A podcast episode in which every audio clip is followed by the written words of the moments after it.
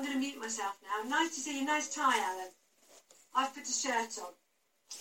A business shirt. I only own one. You can guess the badge on the tie. Okay. Just in What's case everybody hasn't seen, Gordon has no power at the moment, but will join us when we can. Do you think we have to wait for him, John, or can we go ahead? Because we're nearly 7 o'clock now. Past 7 o'clock. Not 7 o'clock. I, I, I, well, it's Alan's meeting rather than mine.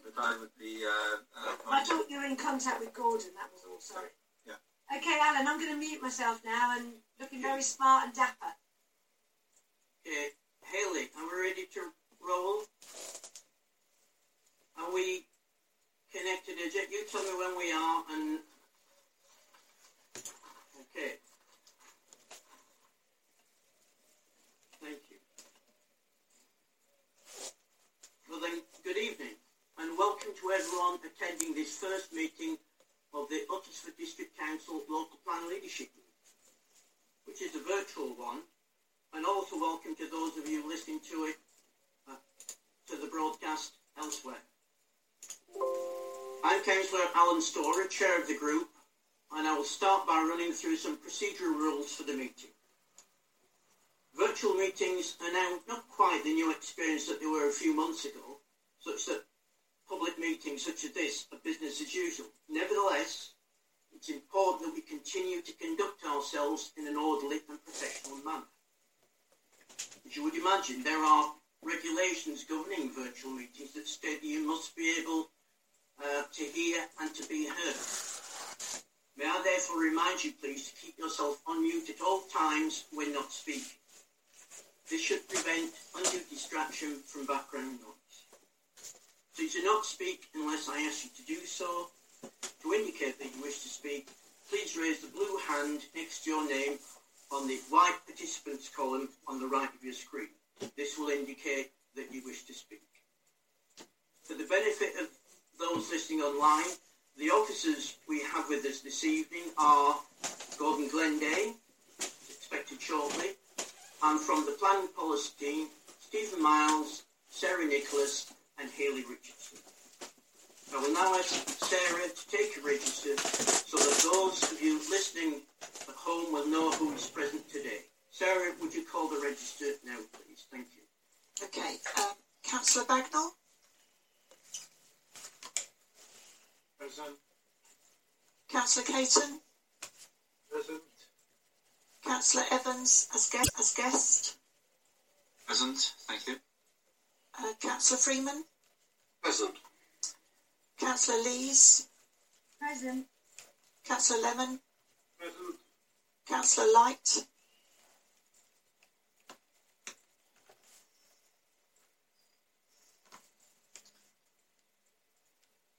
uh, Councillor Light, Sorry, I said yes, yes. Well, that's still muted. Apologies. uh, Councillor Merrifield, Present. Councillor Pavitt, Present. Councillor Reeve,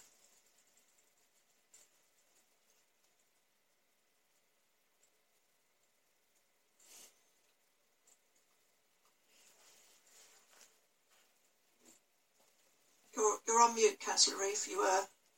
Oh, no, I wasn't. I was off mute. Uh, uh, Councillor, yeah, present. Sorry.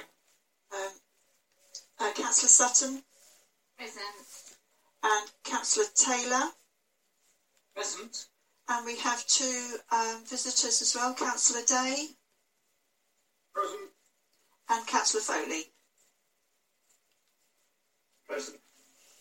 That's everybody, Chairman. Thank you. Thank you very much, Sarah. Now we will uh, get into the into the meat of the agenda. Um, but first thing, before we do that, in the um, in the headings there is um, an error. I, I wish to point out um, so it can be rectified in the future. Councillor Evans is listed there as a, a non-voting member. He is, in fact, I believe, a non-voting guest. So if that could be rectified, that would brilliant for next time. And now we move on to the um, apologies for absence and declarations of interest. Do we have any apologies for absence? I'm not aware of anyone. I think everybody's here. Got a full house. Does anyone have any declarations of interest to make at this point? I'll take that as a no. So we move on then. Sorry, Alan. Uh, Councillor Foley has his hand raised. I don't know if you want to. Beg your pardon. Uh, thank you, Councillor Spirit. It was just a clarification. Um, a resident had contacted me as chairman, uh, council chairman, to ask, um, first of all, to say that uh, he was pleased that uh, we now have more open meetings and congratulated uh, the council on doing that. But just wanted, if possible, a clarification on um, are meetings always going to be uh, public or is there going to be part one, part two? That's the question. For, for a member of the public, if you could answer.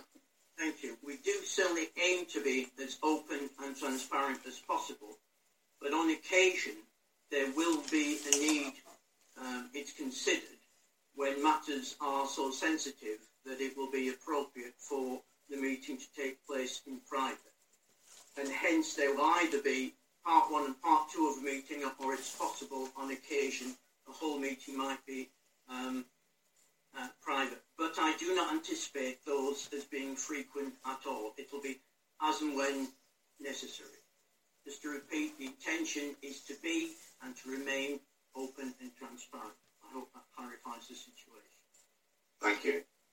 Sorry, um, Chairman, there are a couple more people with their hands up. I don't know if you want to take those questions now. Councillor Pavitt and then Councillor Light. Yes, please, Councillor Pavitt. Uh, thank you, Chair. Just a quick point. Um, somebody has just texted me to say that um, on the audio minutes, audio streams, a lot of background noise, um, shuffling feet, clattering noises. Um, so perhaps somebody could look into that.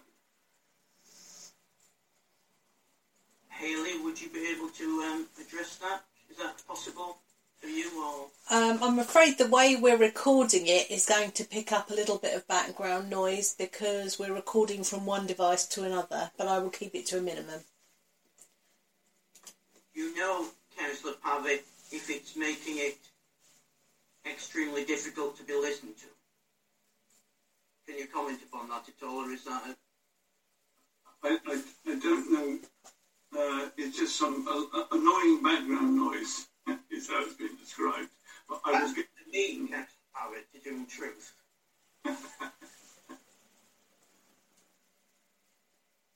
uh, can I suggest that we continue and um, perhaps whoever contacted you contact, uh, update you as to the whether that continues and the acceptability of it or not, because it is important that this is recorded adequately so that people can a refer to it in the future and b um, that it can be useful in, in preparing the, the minutes afterwards.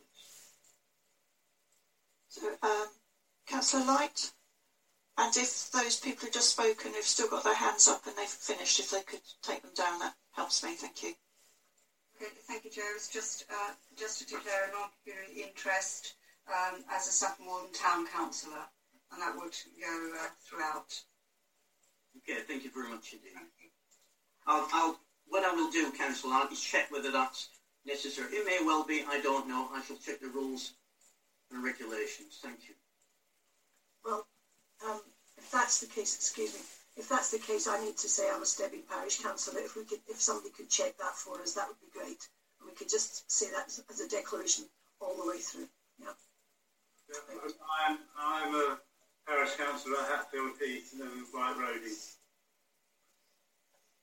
Thank you, Councillor Lemon. You've got lots of hands up, um, Alan. And I'm a parish councillor in High Easter. Apart from my ward uh, responsibilities, which we all have, of course. Yes, indeed. And Councillor Freeman as well. Sorry, parish councillor in Saffron Walden Town Council. And Councillor Evans. Uh, I'm not a parish councillor, but I do chair the Stebbing Neighbourhood Plan Steering Group. And finally, Councillor Bagnall, I think.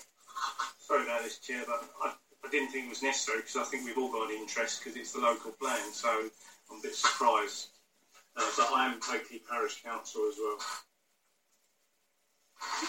We will check. It is, and it's going to be unfortunate. We have to do it at the commencement of every meeting at a point entirely.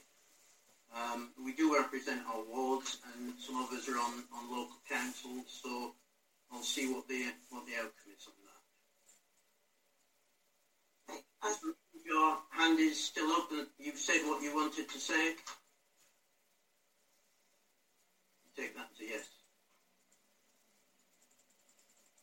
Okay, then moving on to the next item, which is the draft terms of reference. Now, looking at the, that report, you'll see in paragraph six that the terms of reference um, are to be agreed by the cabinet, and what we are doing is making recommendations to them. That's what we will be doing. But you'll you'll also see from paragraph 7 that um, whilst, I, whilst I drafted these terms of reference uh, with some uh, invaluable assistance from the Chief Executive, I've also um, produced what I refer to as working arrangements, which set out how I intend to chair this group.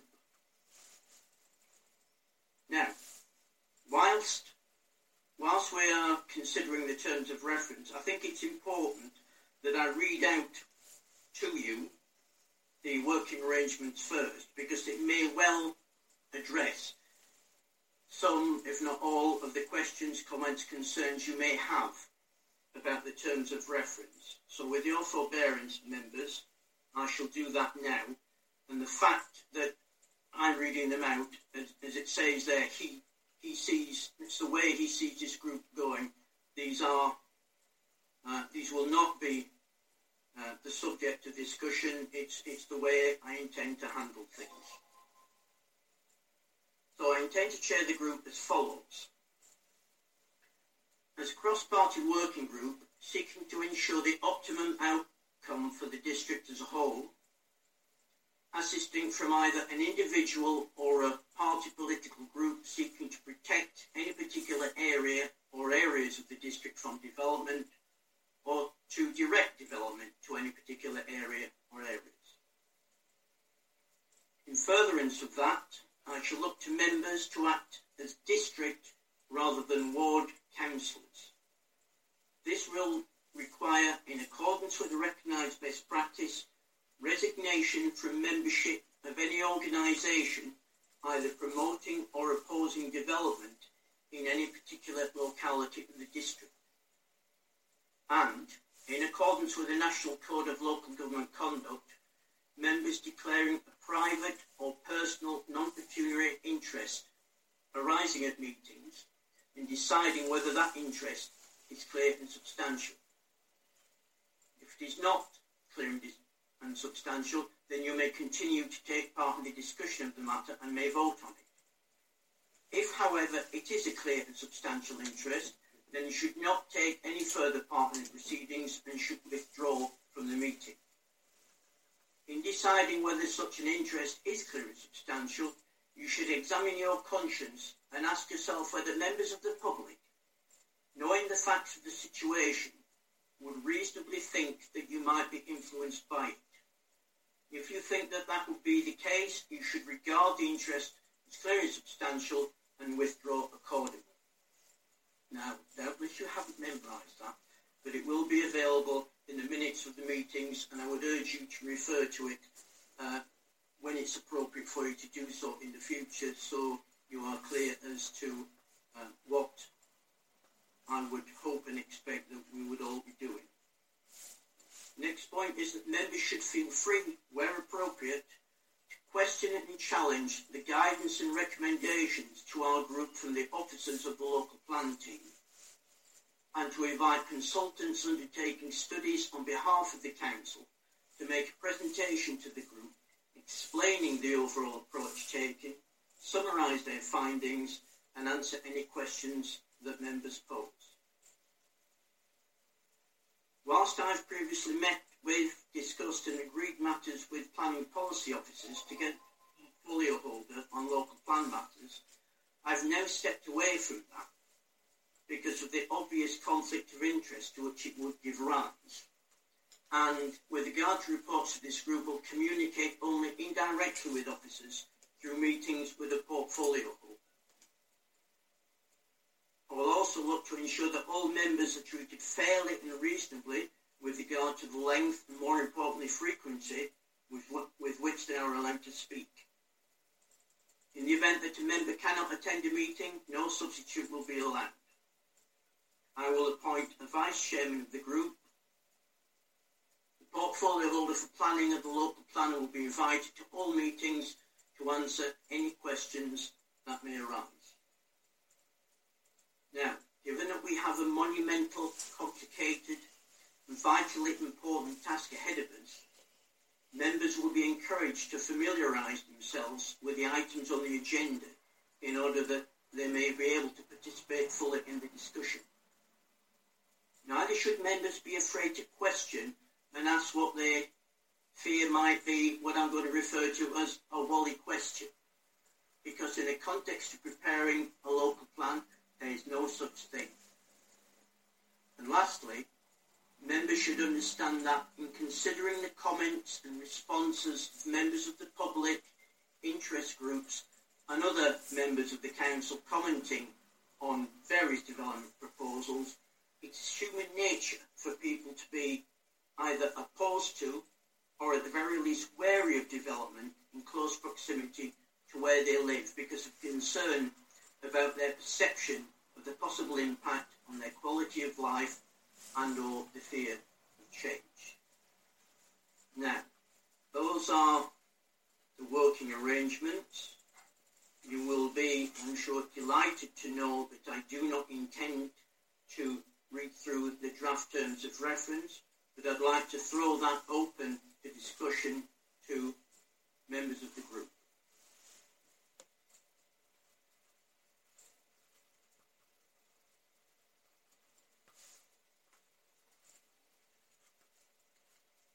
And I will start with Councillor Caton, if I may please. Thank you, Mr. Chairman. I mean, there's a couple of points here. First of all, one is a kind of drafting point, which is on the point five. It refers to a current timetable. Well, I don't think we've got a current timetable, have we? Um, and if we're adopting them now, we can't really say the current timetable. I would would say something like a published timetable. Um, so that's the, the main. Uh, that's the first item, and then it's just a, a question. I mean, has this group got a role in monitoring the the progress to, against the project management plan, or is that going to be left to the local plan scrutiny committee? Because I would have thought that we should have a role in in monitoring the project management uh, plan my, myself,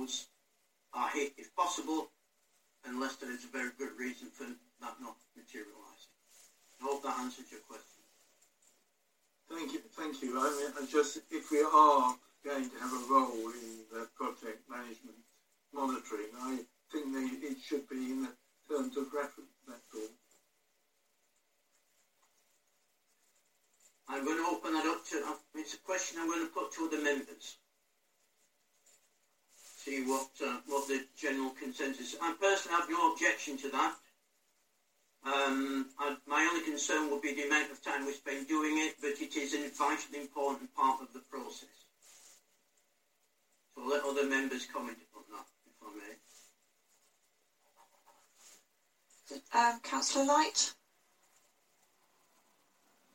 Yes, thank you. I don't wish to comment on this point in particular, so I don't know whether you wish to continue with this and I'll come back once um, this point has been discussed. What do you think, Mr Chair? Whatever's convenient for you, Councillor Lyne, whatever you prefer to do. Yes, I'll step back and, and wait once this has been discussed. Thank you. I think Councillor Reeves got um, Yes. like to say something. What I was going to say that I thought in the, in the terms of reference, it's actually pretty open as to what we should be uh, looking at. Therefore, I would see it absolutely in our terms of reference that we look at uh, timetabling and progress as it goes through. No problem. And personally, I have no problem with the word current in there. Fine, thank you. Yes, it would, would in fact be remiss if we didn't. If it was sliding all all over the place, we would need it'd be an integral part of our task to keep an eye on it. Surely we couldn't just uh, let it happen, regardless. Uh, Councillor Leeds.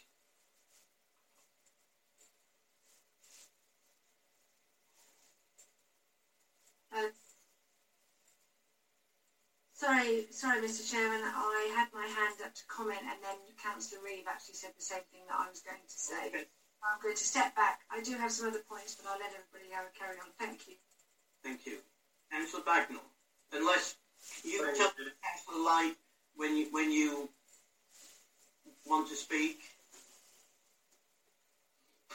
Thank you, Chair. Um, so I agree with Councillor Kate, and I think uh, I think this group should have oversight, uh, and I think it should be part of the terms of reference. I think we should have an action log to keep track of things as they go through. And I think we should also get status reports of some degree as well, because we need to make sure things are on track. Uh, and you know my views as well on, on the terms of reference that goes to cabinet. I think it needs to be in a proper document. It can't be a set of bullets. I think there needs to be more meat on the bone if we're going to get something signed off, because that would be open to scrutiny by the public. And I think for a programme of this magnitude and something so important, I think it needs to be a proper document. It doesn't have to be loads and loads of pages, but it needs to be set out correctly. Sorry, Councillor Bagnall. Just explain to me. Is that about monitoring or the whole everything will report or or we recommend to cabinet? No, sorry, when you say the terms of reference is going to be signed off by Cabinet, Yes. I don't think we can ask Cabinet to sign off a set of bullet points. I think they should be signing off a document that contains the information within it, and that document should be the terms of reference for this working group, and members of the public should be able to see that as a document. I don't Oh, think it should be a yeah. set. Yes. Okay.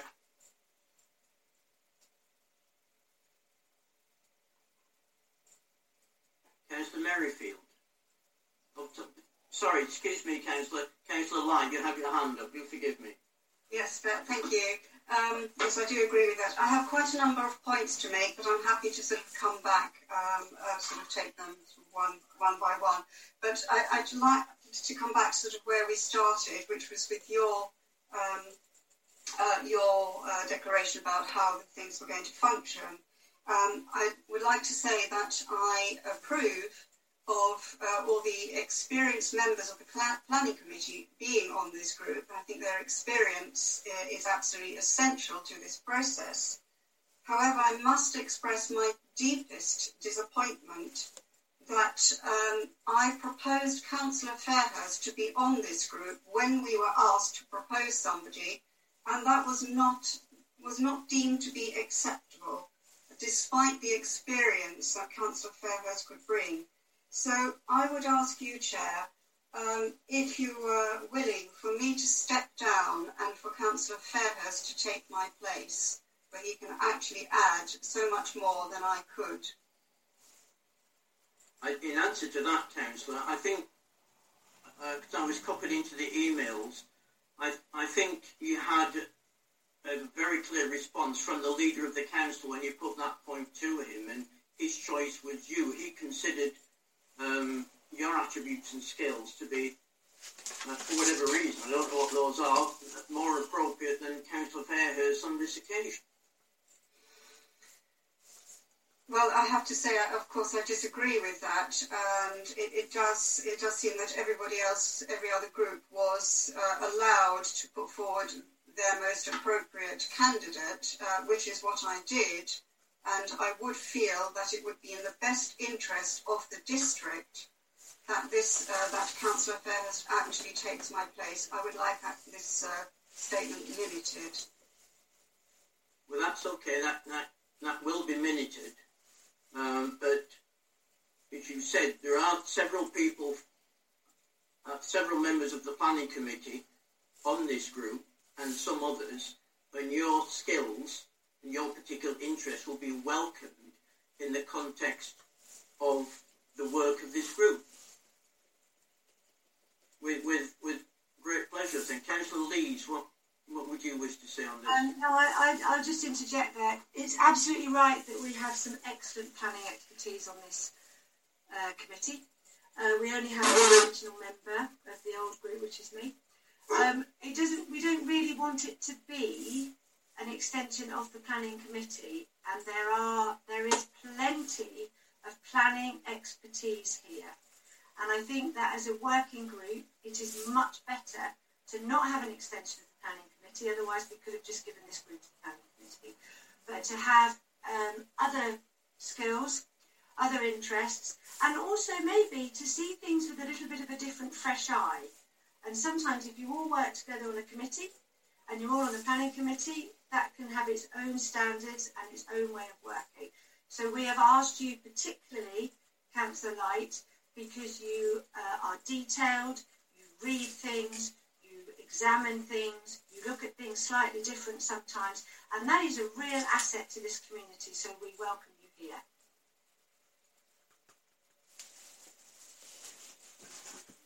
I actually agree with uh, Councillor Lees. I think um, we have enough um, members of the planning committee here, uh, and uh, I'm sure that we we will we know what to do. We do we need actually more members on the planning committee, on the planning committee? I don't think so.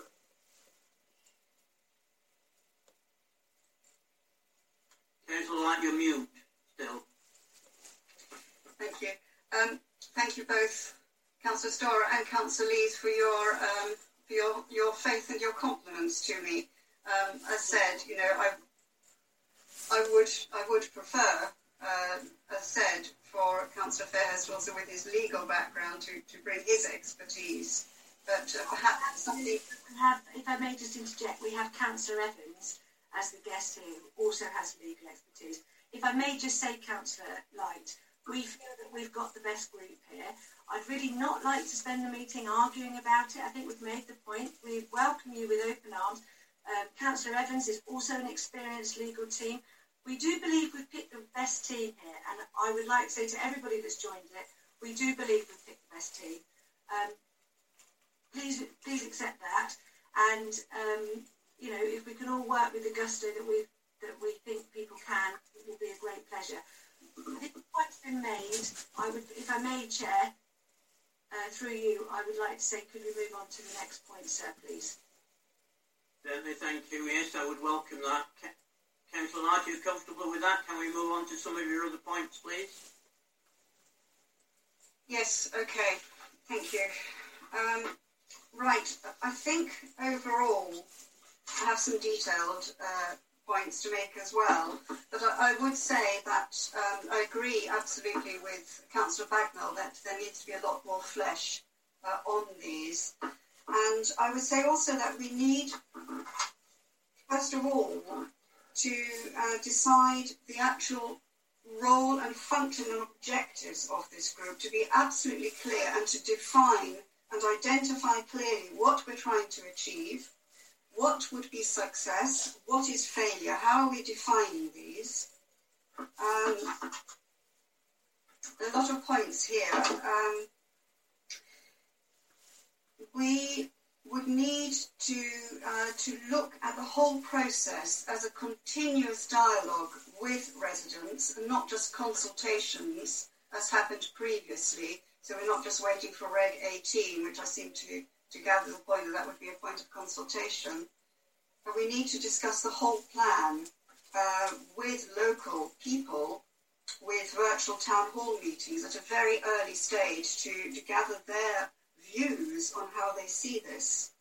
And I would also suggest, as I, as I said in our workshop a couple of days ago, that um, we should actually be looking at, excuse me, naming the stakeholders, and above all, it is the community who are the key stakeholders in this because we already live here. And we work here, and we pay our taxes, and we vote here and the we don't actually have to be imposed upon by central government. We have the right to make our decisions. We have a democratic right to say what we want and what we don't want, and not to act as a second tier, a second level of government that is uh, that um, seeks to impose what the government is suggesting. Okay, can I leave it there for the moment? There, there are other points afterwards. Yeah, to that, I, I, I have to disagree with, with your final statement. We are here to um, advise the council, to assist the council in the preparation of its local plan. It is a statutory requirement that we produce a local plan and the government specifies the rules and regulations by which that plan must be formulated. There is no ifs, no buts, no maybes. We have to play the game according to the rules. We cannot challenge them on that. We have to do what we are told. If we don't, then it will be whatever is considered appropriate for the district will be imposed upon us by government inspectors. So that will be my concern about that. We do not have any option there. In many respects, I wish that we could. I share your concern personally, with um, something of a background in planning, I think the system is, is seriously flawed. And it would be better done with allocating uh, development, thinking about it at the regional or, sub, or sub-regional level. But that's not the way it works. It's down to the local authority level. So, as to repeat, we have to play the game according to the rules, and the rules will become very apparent to us. With regard to your comments upon um, the greater detail in the terms of reference, I'm not precious about them at all. But what do other members think? Because I, I, wouldn't want to spend massive amounts of time um, producing them. The way it is now, we would have probably have to come back to the next meeting with revisions, which isn't beyond the bounds of possibility. But I throw it open to other members. What do other members think about uh, um, what Council Light has suggested with regard to role, function, objectives, what constitutes success and failure. What I wouldn't want to um, us to have to do is embark upon writing War and Peace at this point in time. We're going to have enough to wrestle with in the future, but I, I throw it open to you. Uh, sorry, Chairman, it's a little unclear who wants to because lots of hands were already up. I don't know who wants to respond to that particular point, so I don't know whether um, people want to just um, show their hand in the screen or something like that. Councillor Pavitt, the point you wanted to raise, and you don't have another point. Could you take your your hand down, please? Because the next one in the previous batting order was Councillor Merrifield. So may I go to Councillor Merrifield in the first instance, and then leave it to other members to come back on that particular issue the one of the, um, the scale of the terms of reference, please. Councillor Merrifield. Thank you very much, Chair. Um, yes, uh, my point was point three, um, and the maximum, looking at the number of minutes and of speaking. Now, it it makes it. I'm not saying. I mean, I think it's great that we've got people are coming to speak, and I would welcome members of the public speaking at any time. Um, excuse me. We have at the moment, if, with, if people are coming to speak five minutes, um, as we know, and if we, if we look back to the Stansted um, planning application coming back to the extraordinary pl- planning meeting in January, we had a, a, lot of speakers and we had to do it over two days. Now, as we know, we have at this moment in time, we changed the speaking arrangements in planning to four minutes for the public and five minutes for town councils and parish councils to be in line with the district councillors. Um, and that's working well. But we, we, we, now, we now have a disparity. So we've got that with other committees and things in the, within the, the council. We have three minutes for public speakers and five minutes for councillors, district councillors. Um, so we're getting to be a, a, a, a difference within all the within all the different groups. Um, I'm also thinking as we move on through this planning, through this process, we'll have more and more speakers. So we, we need to have, I, I would suggest we need to have a maximum number and then at the discretion of yourself, um, to extend that perhaps at times because there will be times when the, the subject is greater and there'll be more people wishing to speak. Um, but I'm thinking perhaps four minutes for the public and to be in line with planning committee. I don't know what other members think. Four four minutes and five minutes for um, all councillors, or everybody just has four minutes.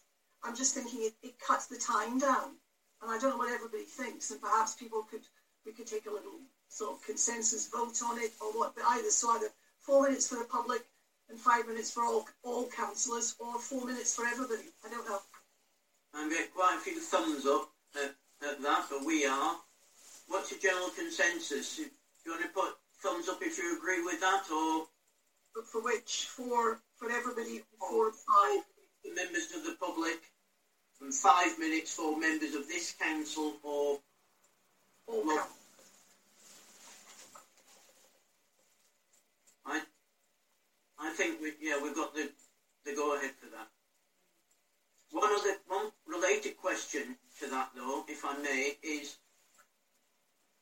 should we have, and I think I welcome um, what you've just been implying, I think, is uh, a maximum amount of time and therefore speakers at at any particular meeting with a view to that being extended at the, either the chair's discretion or if 30 people wish to speak, it might merit, as it did with the airport application, uh, one particular meeting to allow everyone to come and have their say on, on whatever the subject matter is. What do members feel about that? Should we should we make a suggestion?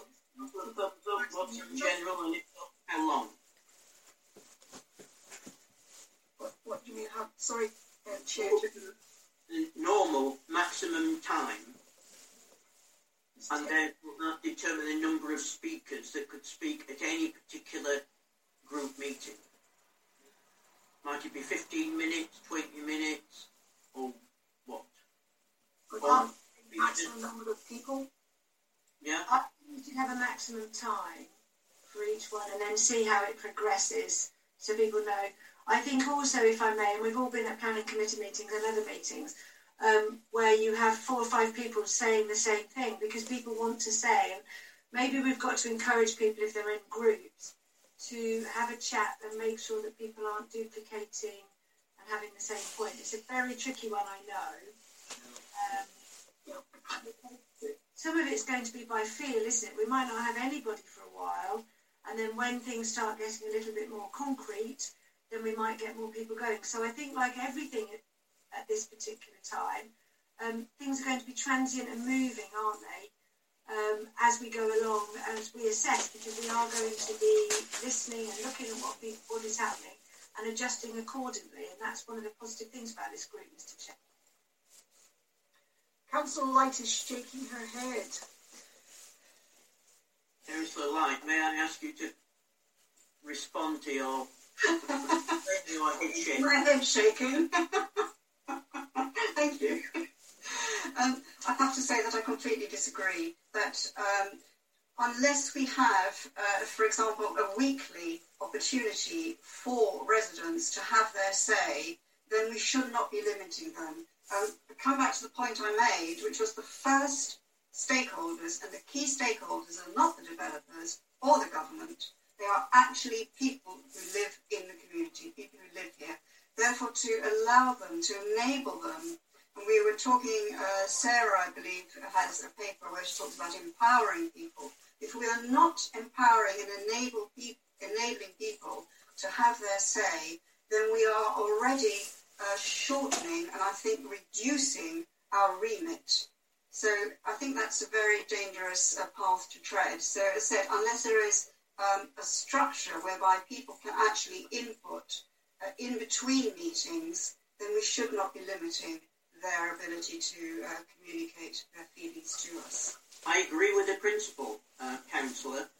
Um, I wouldn't want to stifle uh, discussion. Um, neither would I want to have uh, 45 minutes public speaking at one meeting and, and nothing the next. I'd rather be balanced. If people, uh, as has been suggested, I think it would be at the chair's dis- discretion to extend a particular period if there's one or two people addition to the norm that, that wish to speak. What happened yesterday, for example, was that it was pointed out to me that a particular group had wished to speak and been denied the opportunity because they hadn't met the deadline. And it was basically um, our, our fault on the basis that this meeting was set up relatively or very quickly. But my response to that was, well, what's the matter with the next meeting? It's in two and a half weeks' time. And that, I think, I hope, will be pursued. So, worst case scenario, something like that could happen. Or, as I say, there could be special meetings, if need be, in which to allow people to speak. Do not get the impression that people should be limited to speak. I agree with Councillor Lee's view as well, that it's very, very difficult to get people to liaise and and find out a what the guy or lady down the road, the opposite side of the town or village, wants to say. You're not going to know. And at the time, if you've written a speech, it may be very difficult to come to a group like this and say, I'm not going to say anything because that person just said it. it May happen, it may not. We can encourage it, but there'll be um, no guarantee that it will happen. So I think, all being well, we can solve that. Thank you. If I may just come back on. I, agree with Alan, and I think we can trust Alan to extend the time whenever it's obviously needed. And I think that would be better to leave it to the to extend the time as and when he feels it should be. I think if one is sorry, if I may, I think if one is actually looking at um, amount of people, so to put it quite simply, if if a thousand people are saying the same thing and we're getting the opportunity to hear that, then we know that then that point is critical. Um, so it is, in a way, it's also a form of data collection to say that you know a thousand people agree with this statement, whatever that statement might be, or or uh, or not. So it is a way. I'm not suggesting a thousand people turn up, uh, you know, during the meetings, but to have uh, to, to, try start and collect that kind of data, I think, is also very useful because it gives us a, a steer. It may not be a critical point. We'll know that it's shared, but it doesn't necessarily make it critical. But I take your point entirely. Councillor Lees. Um, if I may just have a response to that point. Um, when you say if 500 people say something that's an important point, with 80,000 residents, that means that 79,500 don't give a monkeys. Um, so I think I don't think that as a data collection that's fair. I think um, as I'm talking about when um, Elsenham Parish Council have had problems before, we've ended up filling up the hall, and that looks like it's an important point. But we have 4,000 residents, and basically about 300 turned up, which is less than 10%. So I don't think that's a good form of data collection. I think that encourages people to have the more the those that shout the loudest, which we all must be very careful about people that shout the loudest. Um, so I don't agree with that point at all. I think, Mr. Chair, Councillor Lemon was right that we all very much trust that you will do the time frame. I think we have to have a structure for the public to know. And also, we, we must remember that if we, if we go further on the agenda later on, it does say that the council are going to engage with quite a lot of people. They'll have plenty of opportunity to respond. All, I'm sure, ward councillors of all parties will be going to their parish council meetings and listening, and nothing stops anybody to emailing. So I think the public speaking may have a limit time, but that doesn't stop communication with anybody in the district to communicate us by other means. Fine, thank you. May I ask, just for my benefit, please, if you don't need your blue hand up at the moment, would you remove it because they they they seem to be fixed, which may be fair if you keep wanting to make um, particular points. So at the top of the list at the moment, it's Councillor Merrifield. Okay, Councillor Merrifield. Thank you very much, Chair. I'd just like to go back on the thing of Councillor, like you said, stakeholders, and it's not just the developers and things. Of course, it's not just the developers. The people in this district are incredibly important. We will listen to them. It's not just you as their champion. We will listen to them. Every councillor on this panel, on this group, should listen to them. We will do. And we hope that every councillor on this council will listen. And every councillor should be supportive of this plan. And if they are not, they are working against the people of the district because we have had two failed plans. And that has worked against the people of this district. So please, we will work and we need to work together. So I hope that you will work with us. Yes, thank you. Thank you, Councillor. Councillor Pavitt, please. Sorry to kept you waiting.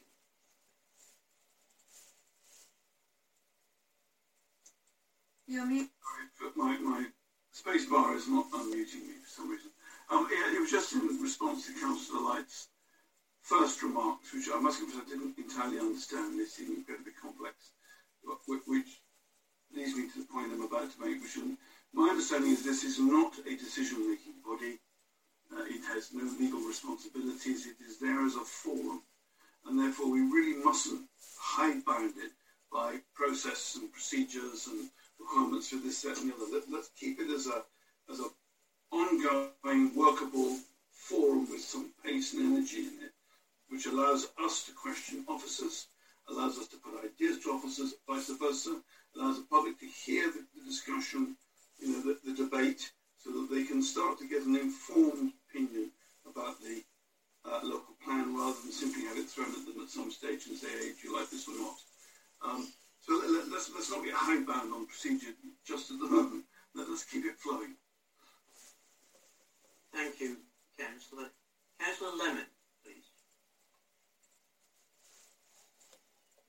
Thank you, Chairman. Yes, just a, just a reply to part of Councillor Light and part of your answer to her when you said, yes, we have to play, unfortunately, we have to play by the government rules, but we do have to do that. That doesn't stop us challenging those rules, and there will be times when we feel that we should challenge them particularly on their allocation of house numbers.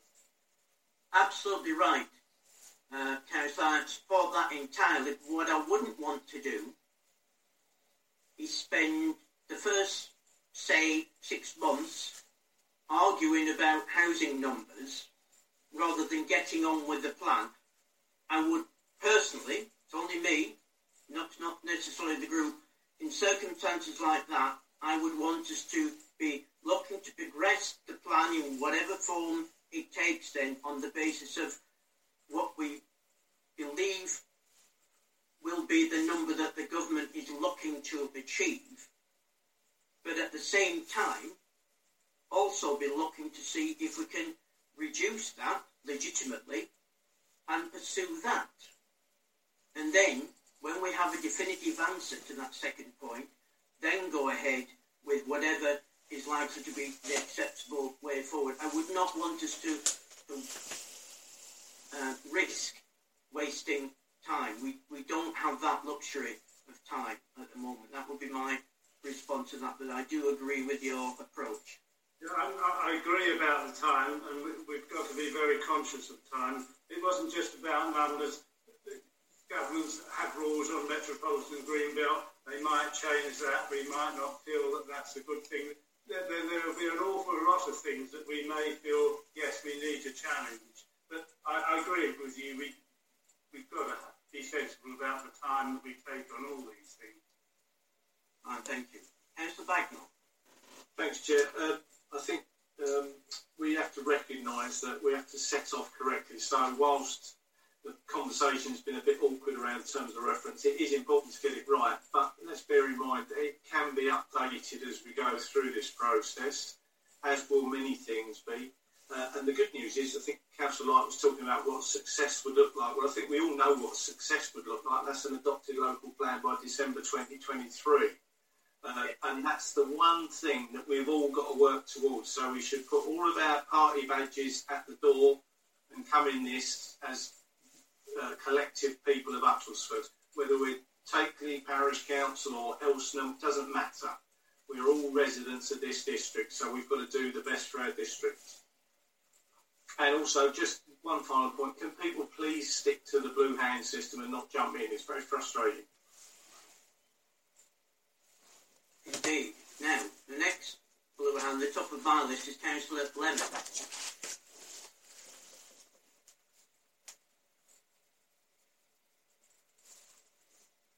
Again, you, you, you're mute, Councillor Lemon. I've been trying to lower it and he won't lower. Okay. All right, thank you. Councillor Reeve. Yeah, I think mine's now lowered this time. Um, I was going back to the points where you were talking about the working principles, and uh, in the, the aspects around the code of conduct, it's a, a bit of detail. Uh, you referred to a, a, local government association code of conduct. I wasn't quite sure which was the one you're looking at. Why don't you just follow the UDC's code of conduct, which tells us how to uh, make all our declarations? The reason for that is because I took advice from uh, Simon Pugh some weeks ago in, in drafting that, so I was comfortable to in, to incorporate uh, what what he told me about that. That's my justification for it. Whether it's the best way, I don't know, but it seemed to me to be fair and reasonable, and that's why it's in there, Kent. Okay. Well, I mean, the, the detail that you mentioned was all absolutely correct. It was just that the reference didn't seem to be our one, and I just found that strange. Yeah. And did Simon Pugh actually see see your draft of what you read out? Um, no, he didn't. I discussed it with him. Elizabeth Smith did, and Elizabeth was comfortable with it. Okay. Thank you. There's Councillor Light. Thank you, Chair. Um, I've got a specific point on uh, point number eight, the risk analysis. I don't actually understand the impact. Could uh, whoever wrote that explain it? Was that was it you, Chair, or Stephen Miles? Yes, Mr. Miles. Stephen, you could you comment upon that, please? Uh, yes, certainly, Chair. Um, yes, so the risk analysis is looking at um, pressure for members uh, for matters to be discussed in the public. So this is a reference to um, the uh, recommendation from the East of England Local Government Association that these meetings be held in uh, private, um, and the impact uh, of the impact in there is referencing back to the reasons the peer review team suggested that these meetings should be held in private whereby um, councillors would feel more comfortable ask, could potentially feel more comfortable uh, asking questions which they might not want to ask in, in public. And furthermore, um, if the council were to discuss matters uh, relating to, say, the negotiation uh, of, on particular sites in public, then that may tip the council's hand to the other parties in that negotiation. So that's meant to be the points getting across in that impact bit of that report.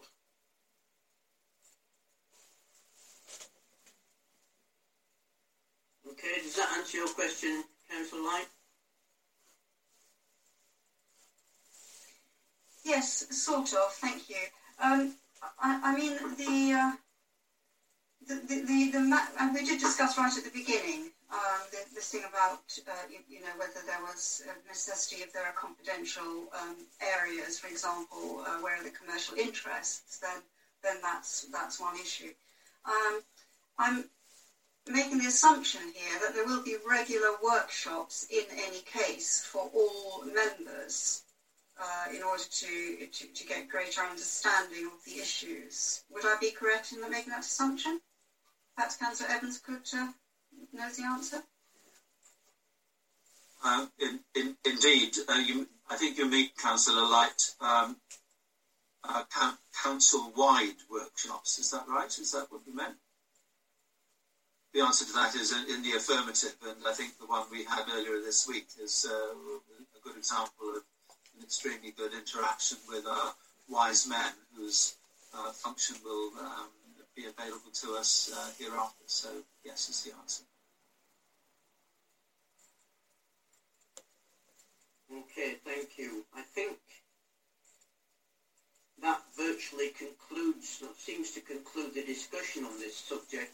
The only thing that needs to be finalised then is is what we've agreed, and there are two things I think that were major. One is the um, the extent to which the terms of reference now, the scope of them is adequate for requirements.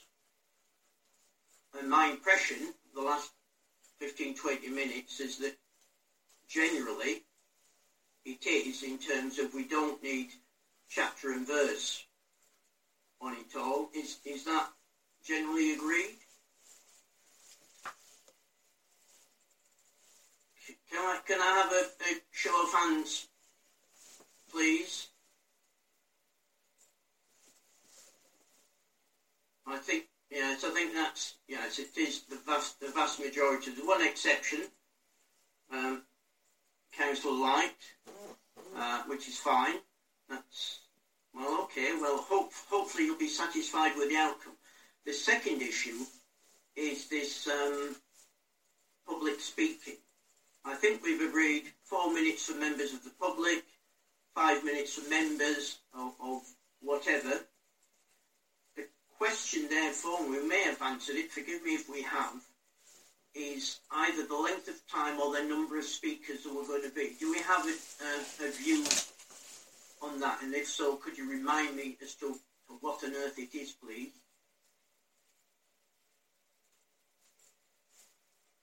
Ten minutes I'm being shown by Councillor Merrifield. Is that right, Councillor? No, could you? Well, I was going to suggest maximum of 10 people and then. Right. Oh. Well, because that would either be somewhere between. That'd be an hour. An hour. I mean, that's quite a long time, but you might not necessarily get that many people each time. Indeed, indeed. Councillor Leach, you were just gesticulating. You're mute. Yeah, I know. Sorry, my space bar wasn't working. Um, I wonder whether it should be a time frame for each meeting so we know, because actually it doesn't have to be so many number of speakers. Ten people at five minutes. You might have people that only want to come and speak for two minutes or make one point. Um, so we don't want to limit it to that. I think there should be an allocated time frame. I would prefer an allocated time frame.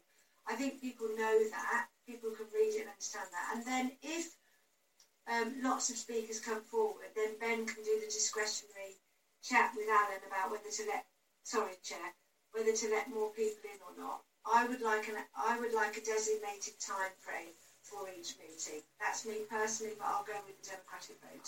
Thank you. I don't disagree. But what, what sort of time are we talking? What would you think? Well, I personally think a maximum of fo- well, if you said ten people at five minutes, that's fifty minutes. I think to this, I think that's too long. Um, if we think about it realistically, if it's going to be a big thing and lots of people, we might have to have a separate meeting. I think an hour on Zoom listening to public speakers can be quite tricky. And if we've got a lot of work to get through and we Yeah. start at seven, that means we don't start at eight. That means, you know, we might carry on till 10, half past 10. As I said earlier, I think that we are, this is going to be a little bit more changing. As, as Councillor Bagnall said, it's going to change as we go along. So we ought to, I think we ought to test the waters and see. I personally think at this moment, I think maximum for me 45 minutes, absolute max. Okay, thank you. Now, Some of the speakers, Councillor Light is top of the list. Thank you, Chair. Uh, yes, I, I think that um, if we, as I said, if we could actually structure in between as um, perhaps taking into account or inviting uh, residents to contact via email, perhaps there could be, uh, I don't know, a central email address or directly to each of the ward councillors, and to hold regular um, external meetings, I'm proposing virtual town hall meetings, um, which would be outside of this group where people can actually speak and we'll be able to understand um, better, I think, what uh, uh, where where their um, opinions and what their thoughts actually are. I think Uh, that would I would be sorry. Let me. If I may just finish. I would just. I would be against limiting uh, the opportunities to speak uh, too much. Thank you.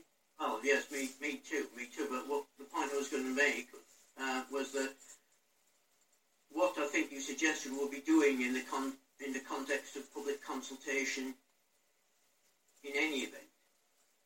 Councillor Lees, you, you wanted to speak. No, sorry, Mr. Chair, you actually answered the question for me. I think um, we have to remember, if I may, gently say, Councillor Light, that it's not going to be just about this meeting.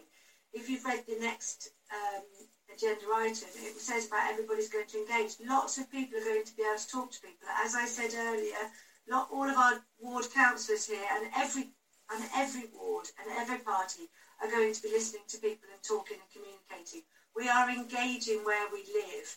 People are going to come. It has said that we're going to engage. It's not going to be just about this particular meeting. And I would like, Chair, to, to make that very clear that we are not limiting any public speaking at all. What we are limiting is public speaking at this particular uh, meeting at the council. We are not limiting people's opportunity to communicate, converse, and deal with the members of the public. And I think everybody agrees that here. So, if I may, um, Mr. Chair, I think we could put that to bed now, please. Fine, thank you. Councillor Bagnall. Uh, Chair, I think it's a mistake trying to agree something because everyone's got a different view on time. So I think you should take it away and you see what's on the agenda for that particular meeting and then agree how much time per person or collectively based on what's on the agenda because you might have a light agenda and can allow a bit more. So uh, unfortunately, I think this, this session has got a little bit political and it didn't need to. And I think we've spent too much time on this stuff. Uh, I think you need to take it away and just agree it with Democratic Services when you have a meeting. Okay, thank you. Councillor Reeve, and then Councillor Caton, and then that, that's it, I think. Okay, thank you. I, I must say I'm inclined to agree with uh, Councillor Bagnall here. Uh, I think the, um, the four minutes uh, was, was the one we agreed in. I don't think if you put a, a time limit on it, that doesn't actually work because people are going to say in advance they wish to speak. So at the end of the thing, if they're then cut off and not allowed to speak, I think that would be uh, inappropriate. So if we were to say something, then it would be, say, eight people max, and it has to be the number of people, not the time limit. Uh, but I, th- I agree with um, Councillor Bagnall, it's better not to say anything, just leave it at four and do it on a per meeting basis. Okay, thank you. Councillor Caton. Yes, I think I, I, I do think we're making a big issue of, of this at the moment. I'm not sure we should shouldn't do the just see how it goes and, and then actually make a decision in the light of experience because it seems to me that we can we could have 30 minute limit we could have uh, uh, a number of speakers limit but that that will be unsatisfactory in some circumstances so in the end it's going to come down to your discretion Indeed, thank you. We are we are due to review the process in six months anyway, so we'll then we can just monitor how it's going and see what we think about it a group decision. Right, thank you. Well, let us move on to the next item, and um, this this is um, community engagement on the local plan. And at the beginning of this, I'm going to ask Councillor Evans to comment and update you all on um, Sarah Nicholas's job description because it's been the subject of some uh, some discussion and concern for reasons which are readily rectifiable. I think, but I'll ask Councillor Evans to explain that if I may. Sorry, I apologise. Perhaps I could speak in a, in a moment, uh, Chairman, because I've got a printer running, which will be rather annoying. Uh, I, I okay, that's fine. You're going to ask me to speak right now. Sorry about that. We'll come back. We'll come back to that then. And in the meantime, I'll ask Mr. Miles to present this uh, this report to the group, if I may. Stephen, thank you. Thank you, Chair. Um, just a short introduction. Uh, consultation and engagement on the new local plan uh, will be key to its success. Officers are currently drafting a statement of community involvement and supporting engagement strategy um, with the aim of taking these through uh, governance processes to be agreed in September.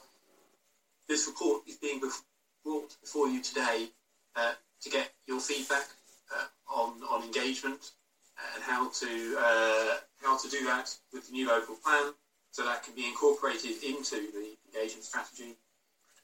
The report looks at, at the what, the who, the when, and the how, uh, and includes three discussion points at the end of it that, that members may want to use to inform their discussion this evening. Thank you.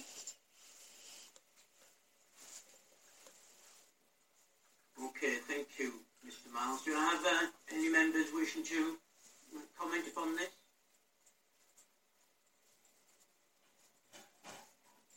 No. Oh, Councillor Caton. Councillor Caton, what do you have to say? Right, thank you, Mr. Chairman. I'm slightly concerned that, the, as written, the report kind of reflects the old process, which is, which is about regular, regulation 18 being an options and um, an options paper and, and consult, consultation on the options uh, paper, whereas I think the feeling that came out of the workshop uh, the other day was much more uh, supportive of the idea of the conversation um, concept, where we might ask questions uh, but not have any options.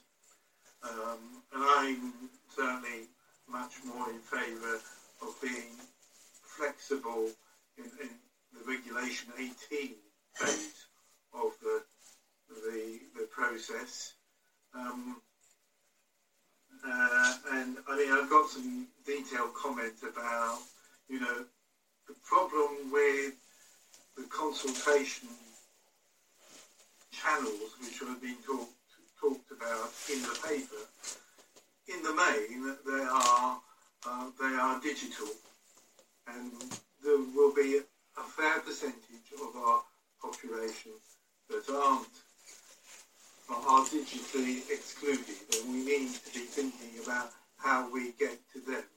And I'm not sure that we've actually captured the, the ideas of, you know, the old paper-based system actually reinforces uh, social media and, and digital communication. So I would like us to be thinking about, you know, these days you don't get many leaflets stuck through your letterbox, and therefore that kind of novelty might actually uh, get people to go to the digital channels. We're kind of assuming that everybody is hooked on digital all the time and know that there is a local plan which might affect their road, their community, going to happen. But I'm afraid that the great unwashed out there are never very interested in local affairs until it hits them in the face. So I, I do think there is a there is an education uh, stage where that we need to be thinking about how do we engage the whole community. Because uh, my fear is with this strategy, we're only going to be going to the the computer literate. Mayor, thank you for that. May I, and it is a question, may I bounce that to to Mr Miles and get your view on Councillor Caton's concern? Sure. Um, so, I mean, it's, the perfect, uh, perfect venue to be raising these concerns to make sure that we, we can uh, capture them uh, in the draft SCI and, and engagement strategy that we're working on at the moment. I mean, the, the paper before you today does, in terms of the channels, does talk about uh, more than just digital. It, it talks about posters and, and leaflets, piggybacking on, on other events. Um, but if, if there's any other thing, any other ways of, of, doing it in there which you think we missed and which you think will, will help with our with the success of, of engagement, then uh, we, we welcome we welcome them and, and we want to include them in the strategy to make sure that we make sure that the engagement can be a success.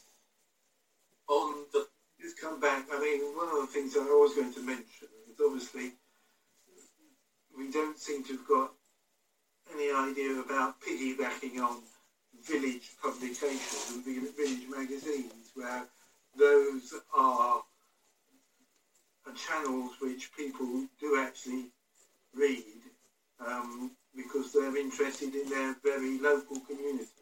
And I do think we need to be be looking, being a bit more creative. That's all. Okay, thank you. Councillor Knight. Excellent idea. Yeah. Sorry, um, we, we can certainly make sure to.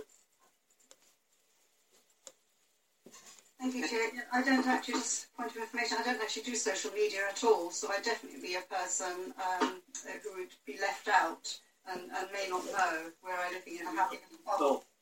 You're um, I'm happy not to do social media. More, I'm delighted that we are. I totally agree. Um, if I may just come to the points uh, that I've made a note of. Um, just on the previous page, on page, uh, sorry, a couple of pages up, on the terms of reference, there was one point which was, I wanted to ask, on the first point, how will the development needs be agreed and by whom? I, I think we should clarify that. Um, However, now on page 9, um, sorry, got the wrong mouse, um, points 15 and 16, I'd just like to ask um, at what point uh, the council, what point of development will the plan be, and at what point, um, how can the residents actually engage early on in the plan and be empowered and uh, help create the vision for Uttlesford. The way I'm reading it is that there will be uh, that will be like a consultation at, at Reg 18, which is surely too late to actually input. This was what I was saying earlier that community should be asked at a very very early point. Um, we need to be starting the conversation with people right now. Um, that's one point. If I can just make another one here, which was on page 10 the gunning principles, which are in the footnotes at the bottom of page 10, uh, I think they are. I think that principle is absolutely critical and should be included uh, with the other principles. So sufficient information, not an overload of a big fat book, but sufficient as we go along in order to be able to understand and participate in the process. I think with regard to your previous point, uh, I'm going to hazard a guess that Mr. Miles will be delighted to answer that because we will be heavily engaged uh, with seeking to consult, if that's the right term, uh, and converse and whatever else at, at, the outset. But Mr. Miles, would you like to answer that? Thank you, Chair. Uh, yes, um, quite right.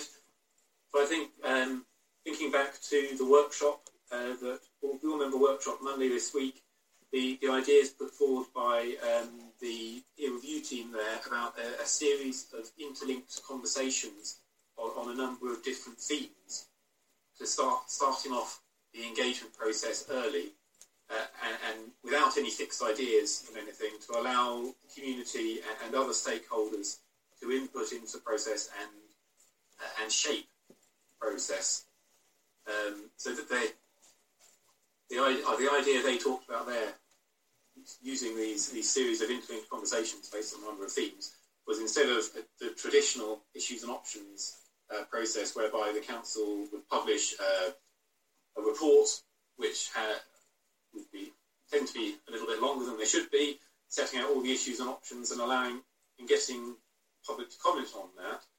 You have this uh, more fluid engagement process, and, and at the end of that, we, we take away, we write up all the all the comments that people made through this engagement process and use that to develop a plan. And so I think that is some. I think in terms of um, the report before you tonight, that, that doesn't quite capture that uh, the ideas that the the peer review team suggested on Monday. But I, I, think those ideas are good, and I think they, they are something that we should be exploring in the uh, in the engagement strategy.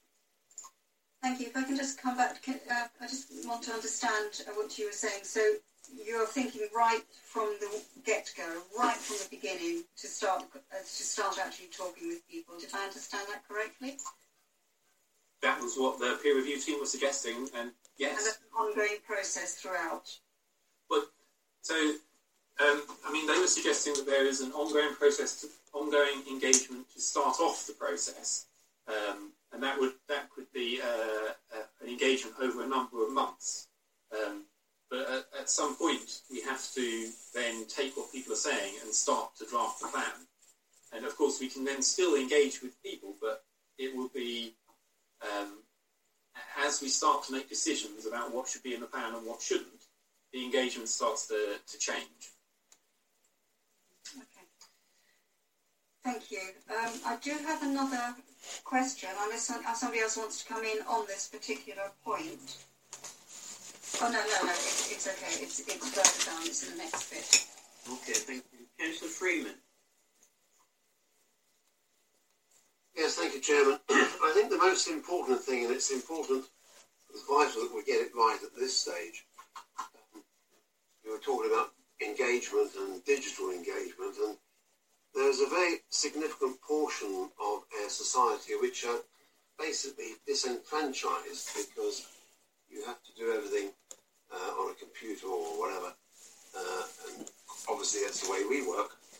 I'm anxious to make sure that uh, people who either don't have access to a computer, don't have IT skills, etc., etc., are not disenfranchised. It's very difficult to do this one of the key features is to make sure that written submissions are captured and taken note of.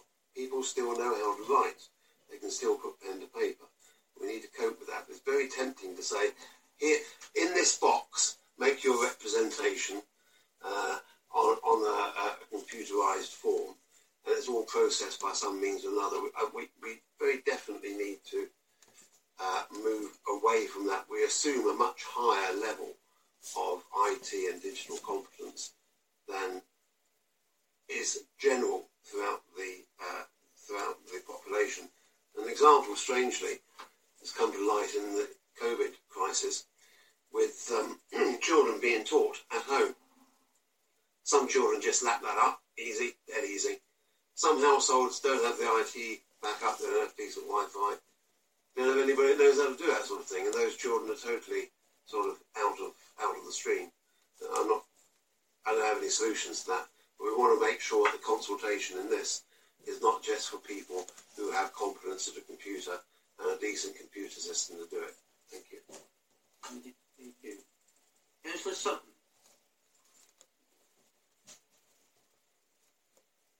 Sorry. Sorry. Yeah, I was just going to say that perhaps ward councillors should take a role in their monthly update community meetings and visit parish council meetings also.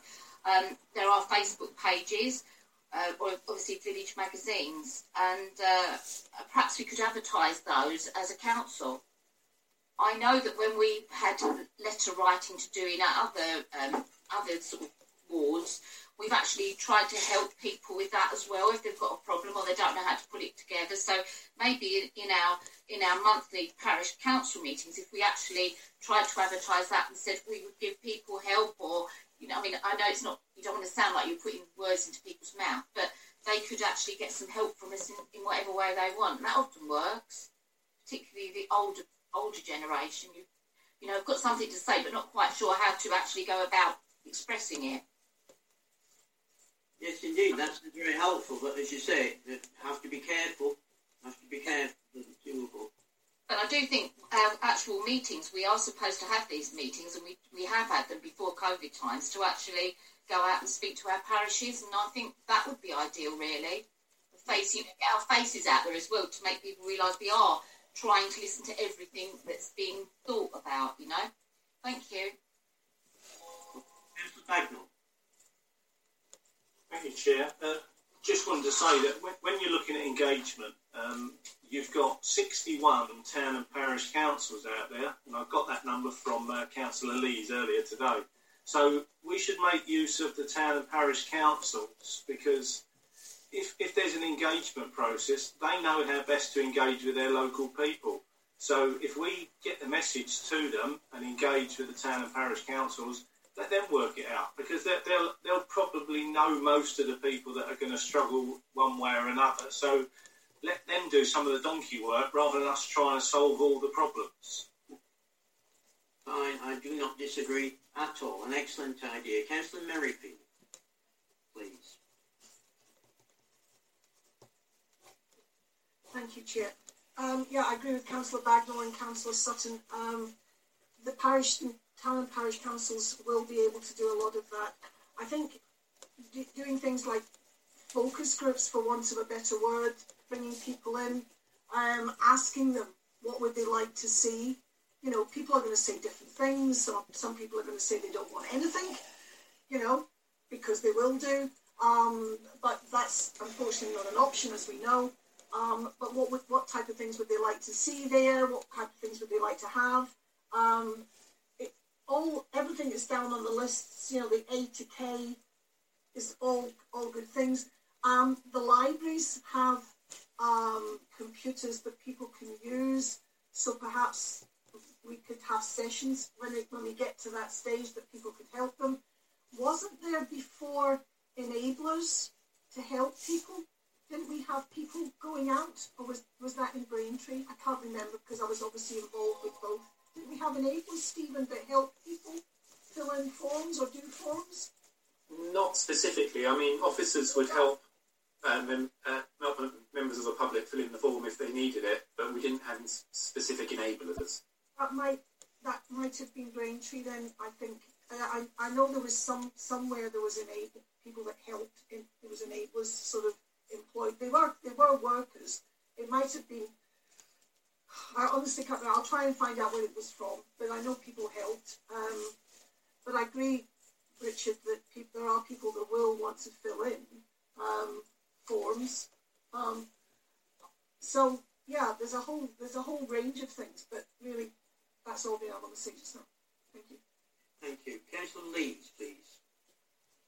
The great joy of going last is that other people have said what you want to say beforehand. Councillor Sutton, Councillor Bagnall, um, absolutely, and also Councillor Caton. I think you're absolutely right about the village magazines, and I'm sure that most board members write for their village magazines, but we could do that, and also a regular update with the parish councils, which we're actually starting, I think, this week to say that we've started. I think the engagement appropriation at the early stages of the plan I think you've come up with some really innovative ideas, um, Stephen, particularly in the COVID time. And I think that, as uh, just to reiterate Councillor Sutton, is we are responsible and district councils are responsible as well. So if we get the message out, it should cascade down. Yeah, thank you. But you're not wrong. You're, you're wrong, Councillor Lees, in that you're not quite the last. Councillor Lemon. Thank you, Chair. Yes, I, I agree with everything that's been said. But what we have to do is let the councillors that aren't on this working group know that they it's their duty to put it in their village magazines and they should go to their parish council. I, I'm assuming they all do, but I'm pretty sure some don't, and some make some village magazines don't get much mention. But I think we need to involve all councillors to get this the message spread. You can't just leave it on the ones on this. Thank you. Councillor Pavitt, please. Uh, yes, just picking up on what Councillor Bagnall said. My understanding is that the district council's job is to go and talk to their parish councils, you know, attend their meetings, um, get feedback, and that's the forum at which the, the district council can say, well, look, if you feel strongly about that, come along and say something at the local plan, you know, group, um, rather than leave, uh, and put a structure to it that will our district councillors to do just that, to take, you know, to, to listen to parish council, make suggestions, invite their response, so that we get a sense of focus to the feedback we get, rather than it being like a scattergun approach, with people just turning up, firing off on whatever's on their mind. If, you know, if we can, if we can help the parish councils gather their thoughts together and focus their thoughts and bring them to us. Fine, thank you. Um, that seems to be that on that particular topic. I think uh, we've given it a good going over and um, we have an overall consensus, I think. So thank you for that, everyone. Moving on to the last item on the... Oh, no, no, before I do that, I'm being remiss. I'm going to go back to Councillor Evans, if I may, if his printer has stopped, and if he, if he could comment on um, Sarah's job description, please, which has caused an element of angst, which I can understand, but it's um, it's not an issue, as I understand also, which he will explain. Thank you. Yes, thank you. Apologies for my printer running. It was actually printing out the uh, March 2019 Statement of Community Involvement um, for me to uh, remind myself about that particular text.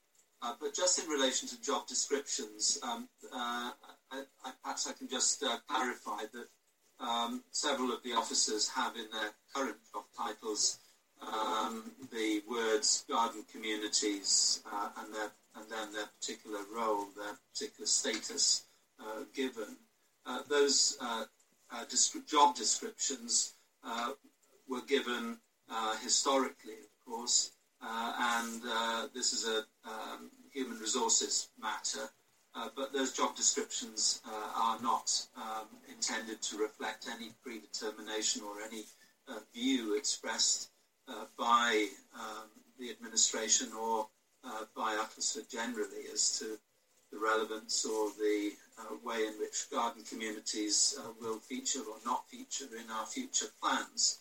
Uh, so it's an historical term uh, and the Human Relations Department at Uttlesford is in the process of uh, rearranging the uh, nomenclature for those uh, for the individuals uh, concerned. And so, in place of the current um, job descriptions, um, a different job description will be applied. And I think the words "local plan" and new communities team and members of of that team will be identified as such uh, from, I think, next week onwards when the HR department has um, attended to that. Uh, so that, uh, that there's no hair uh, there to be uh, left out running. So perhaps I can just um, clarify that for everyone. Um, but um, if you'd be kind enough, um, Chairman, to allow me to say a few um, concluding words, if I may. Go on. Uh, well, thank you for um, inviting me to uh, attend. Um, it is my intention to um, sit in the wings uh, of these uh, meetings uh, hereafter, uh, and we'll be delighted to respond to any questions which members might have of me as portfolio holder. and I'm more than an interesting, interested observer, of course, and I will seek to attend all of your meetings with a view to providing continuity to the um, cabinet, uh, and I think that um, questions from individuals uh, of me would certainly be wel- would certainly be welcome uh, as and when. So thank you for asking me to attend today. Well, thank you. Our pleasure. Um, last item on the agenda, please. May I look to Mr. Miles again to present this to the group? Thank you, Mr. Miles. Thank you, Chair. Um, when the council resolved to withdraw the local plan back in April, it also resolved to keep the government up to date uh, with the progress on the new local plan for the district. Council will therefore be writing to the Ministry of Housing and Local Government on a quarterly basis keep them appraised of progress on the Upton local plan. The report before you this evening uh, provides some text in the form of a few short paragraphs, uh, which will be is, is proposed to be uh, put into a letter to government book for you today for you to note and for your comments. Okay, thank you very much. Does anyone have any um, comment to make with regard to this draft response to the government? Councillor Light, please. Yep. Thank you, Chair. It's just a, a point on, on uh, number nine, point nine. Um, at Cabinet on 9th of July, the Council agreed. Surely that should read Cabinet agreed? Yeah? Thank you. Thank you, Councillor Reeve. Yes, uh, thank you, Chair. Uh, the, the, silly one, um, MHCLG. I'm afraid I didn't know what that stood for. I was just curious to know. The report itself is, is fine with me, but it's just that particular acronym I didn't know. Ministry for Housing, Communities and Local Government. Thank you very much. I probably could have worked it out now. Thank you. Anyone else? If yes, Councillor Bagnall. Yeah, just a minor, and it's it's not even it's not significant, but it isn't a typo. It's uh, under the mitigating actions in your risk analysis, Stephen. Uh, you say that quarterly updates to MHCLG will provide the government confidence that the council is working towards a new local plan. Uh, I, am not. You might want to reword that because just getting quarterly updates won't necessarily give them the, the confidence. It will be with the content. So just having quarterly updates isn't what's key. It's the, the quality of the update or the progress that's being made. So you might want to add a few words to that mitigating actions. Yep, fair comment. Nothing else to me, Chair. Thank you. I have a few suggestions, if I may, but it is just me, so I'm going to look to the uh, to the group to um, comment with the thumbs or whatever else, thumbs up or down, as to whether or not you think these will be appropriate. In, the context of paragraph 8, between the two sentences now, I don't think it would do any harm, quite the opposite, in fact, to think to, or to suggest this wording or something similar. It should be noted that members did not accept the review team's recommendation that the members group considering the officer's recommendations on the plan, see below, should be small and held in private. This was considered to be unacceptable to both members of the council who may wish to be involved in the process and, more importantly, to members of the public to whom the council has committed to being open and transparent. That's the first of three comments. What do members think about that? Is that appropriate or not for inclusion in this response of government? I have three, four, five. That will do me. Six, fine. Thank you very much indeed. Could you include that there for Stephen, please. Uh, the next point is just clarification, I think, for me, because I struggled when I read it, which may be my own uh, limited reading skills, I don't know. But in paragraph 9, would it be appropriate to replace the word process, just clarity, with the local plan leadership group's recommendations to cabinet? And so I struggled with that. I had to read it a couple of times. Still, I think I got the understanding properly. What the people of Stephen in particular think about that. A pedantic point. I've got to look at it myself now. If, if I may, Chair, I think that's in line with the diagram. So if you change the wording to reflect uh, the recommendations going through scrutiny before to cabinet, then that would be in line with the diagram. Probably yes. So what? Now, do we need? Do you think we need to make any changes then, or not? To that, to the wording, or is it fine as it stands? Fine as it stands. Okay, I'll buy that. The last point is this, um, which I think is an imperative one, given where we are now after three months. Probably um, at the end of the letter, Council wishes to emphasise that in producing the local plan, it is currently totally committed to achieving the government's specified target adoption date for the local plan of the end of December 2023. What do we think about that? Yes, have a couple. Any more? Any more takers? Yes, we have. Uh, have a, Repeat that, sorry. Certainly, Councillor the Council wishes to emphasise that in producing the local plan, it is currently totally committed to achieving the government's specified target adoption date for the local plan of the end of December 2023. And what happens if we don't? Well, we change it. Um, this, As I said earlier on, these things slip. Chances are that we won't. But for the time being, we've only just started. We are three months in since we um, since we've made this decision.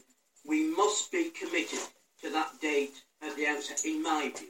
Anyway, Mr. Miles, would you like you would like to comment upon that?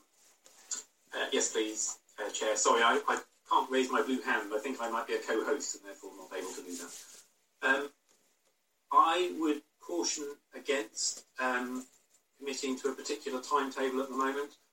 Officers are currently working up the local development scheme for the uh, local plan with a project plan behind that to make sure that the timetable that is being proposed is realistic.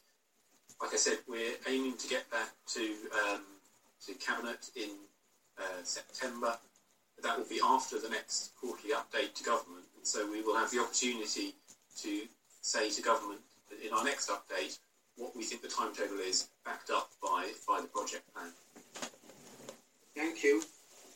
This is of concern to me personally, in that it, it's I think it's implicit in what you've said that we won't hit that date, which may well be the case, as I keep saying. But at this point in time, pending us having seen that detailed plan, I've used that magic word currently, as in currently totally committed. In three weeks' time, when we've seen and gone over this uh, this proposal, the world might be a little different.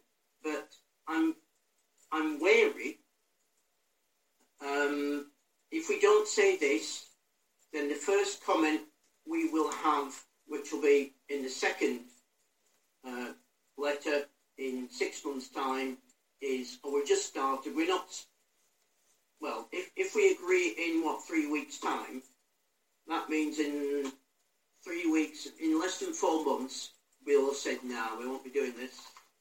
And I'm uneasy about giving that message. I would want us to be, when the time comes, totally convinced that it is not possible to hit that target date.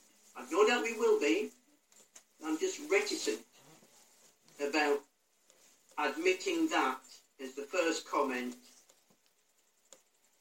um, in this, what will be the second letter, but at this time, can we not make that commitment or put in some kind of wording pending whatever, whatever comes to light in terms of um, of what we think the detailed plan will entail. Because I, from previous discussion, I've seen this plan and I'm concerned that it extends the period till July of the following year. That's seven months and three and a half years. That's a lot in three months to me. What are your thoughts, Mr. Miles? And, and Um, you share my views, members? Or am I on my own on this one? Councillor Bagnall and Councillor Sutton have their hands raised, Mr Chair. Right, fine, thank you. Councillor Bagnall, sorry, I've lost track of these. Sorry, I'm not. Gonna, I'm not going to go first, Chair, because I know other people had their blue hand raised. So can you go by the blue hands? Yes, you, you go for, you go first, please. Okay, right. So uh, it's a challenge really to Mr. Miles. Um, so um, we have a we have a clear deadline by the government uh, that's over three years away.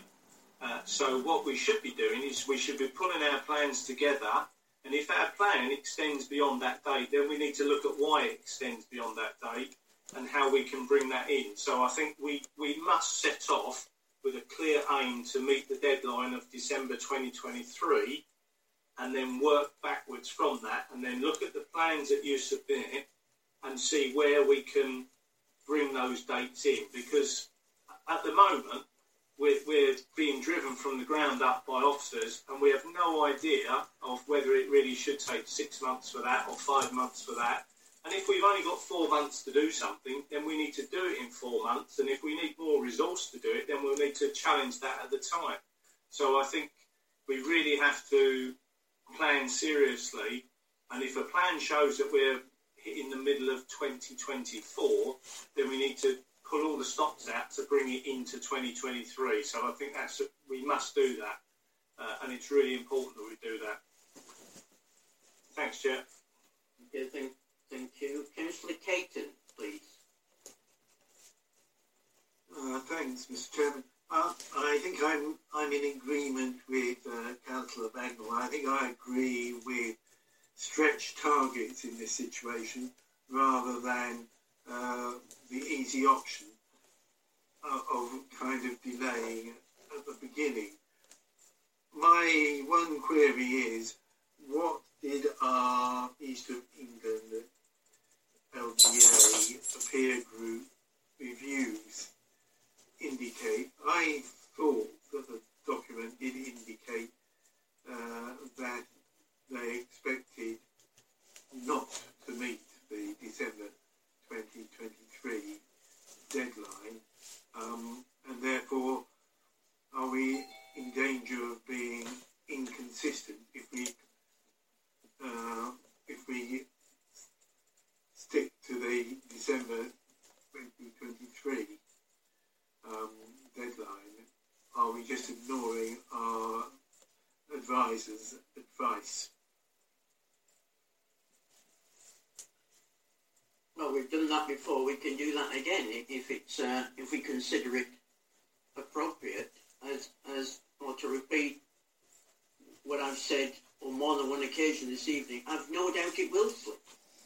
I'm just apprehensive about the first letter after three months saying, or allowing it to slip. I'd rather commit now to at least we are trying to to hit that target. That's my um, objective. Councillor thank you, Chair. But Dr. Shumway's number 23 suggests to me that this plan will have to be submitted to the planning inspectorate by the end of 22. Because you know, by the time we've got an, uh, uh an appointment for an inspection and we've had you know, letters back and forth, the whole process that we've already experienced, we, that's going to take a year by the time it's then gone through council and being adopted. So we basically have two years, two and a bit years, to get the plan together. You know, let, us have a quick reality check here. I is this at all possible?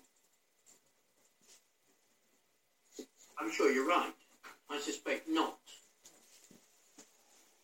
But do, do we concede in the first letter to not if it won't spell it out, in the, certainly in the second letter, that will be the message. That, that's only my my concern as one individual, as one member of this group. What what are you suggesting, Councillor Palby?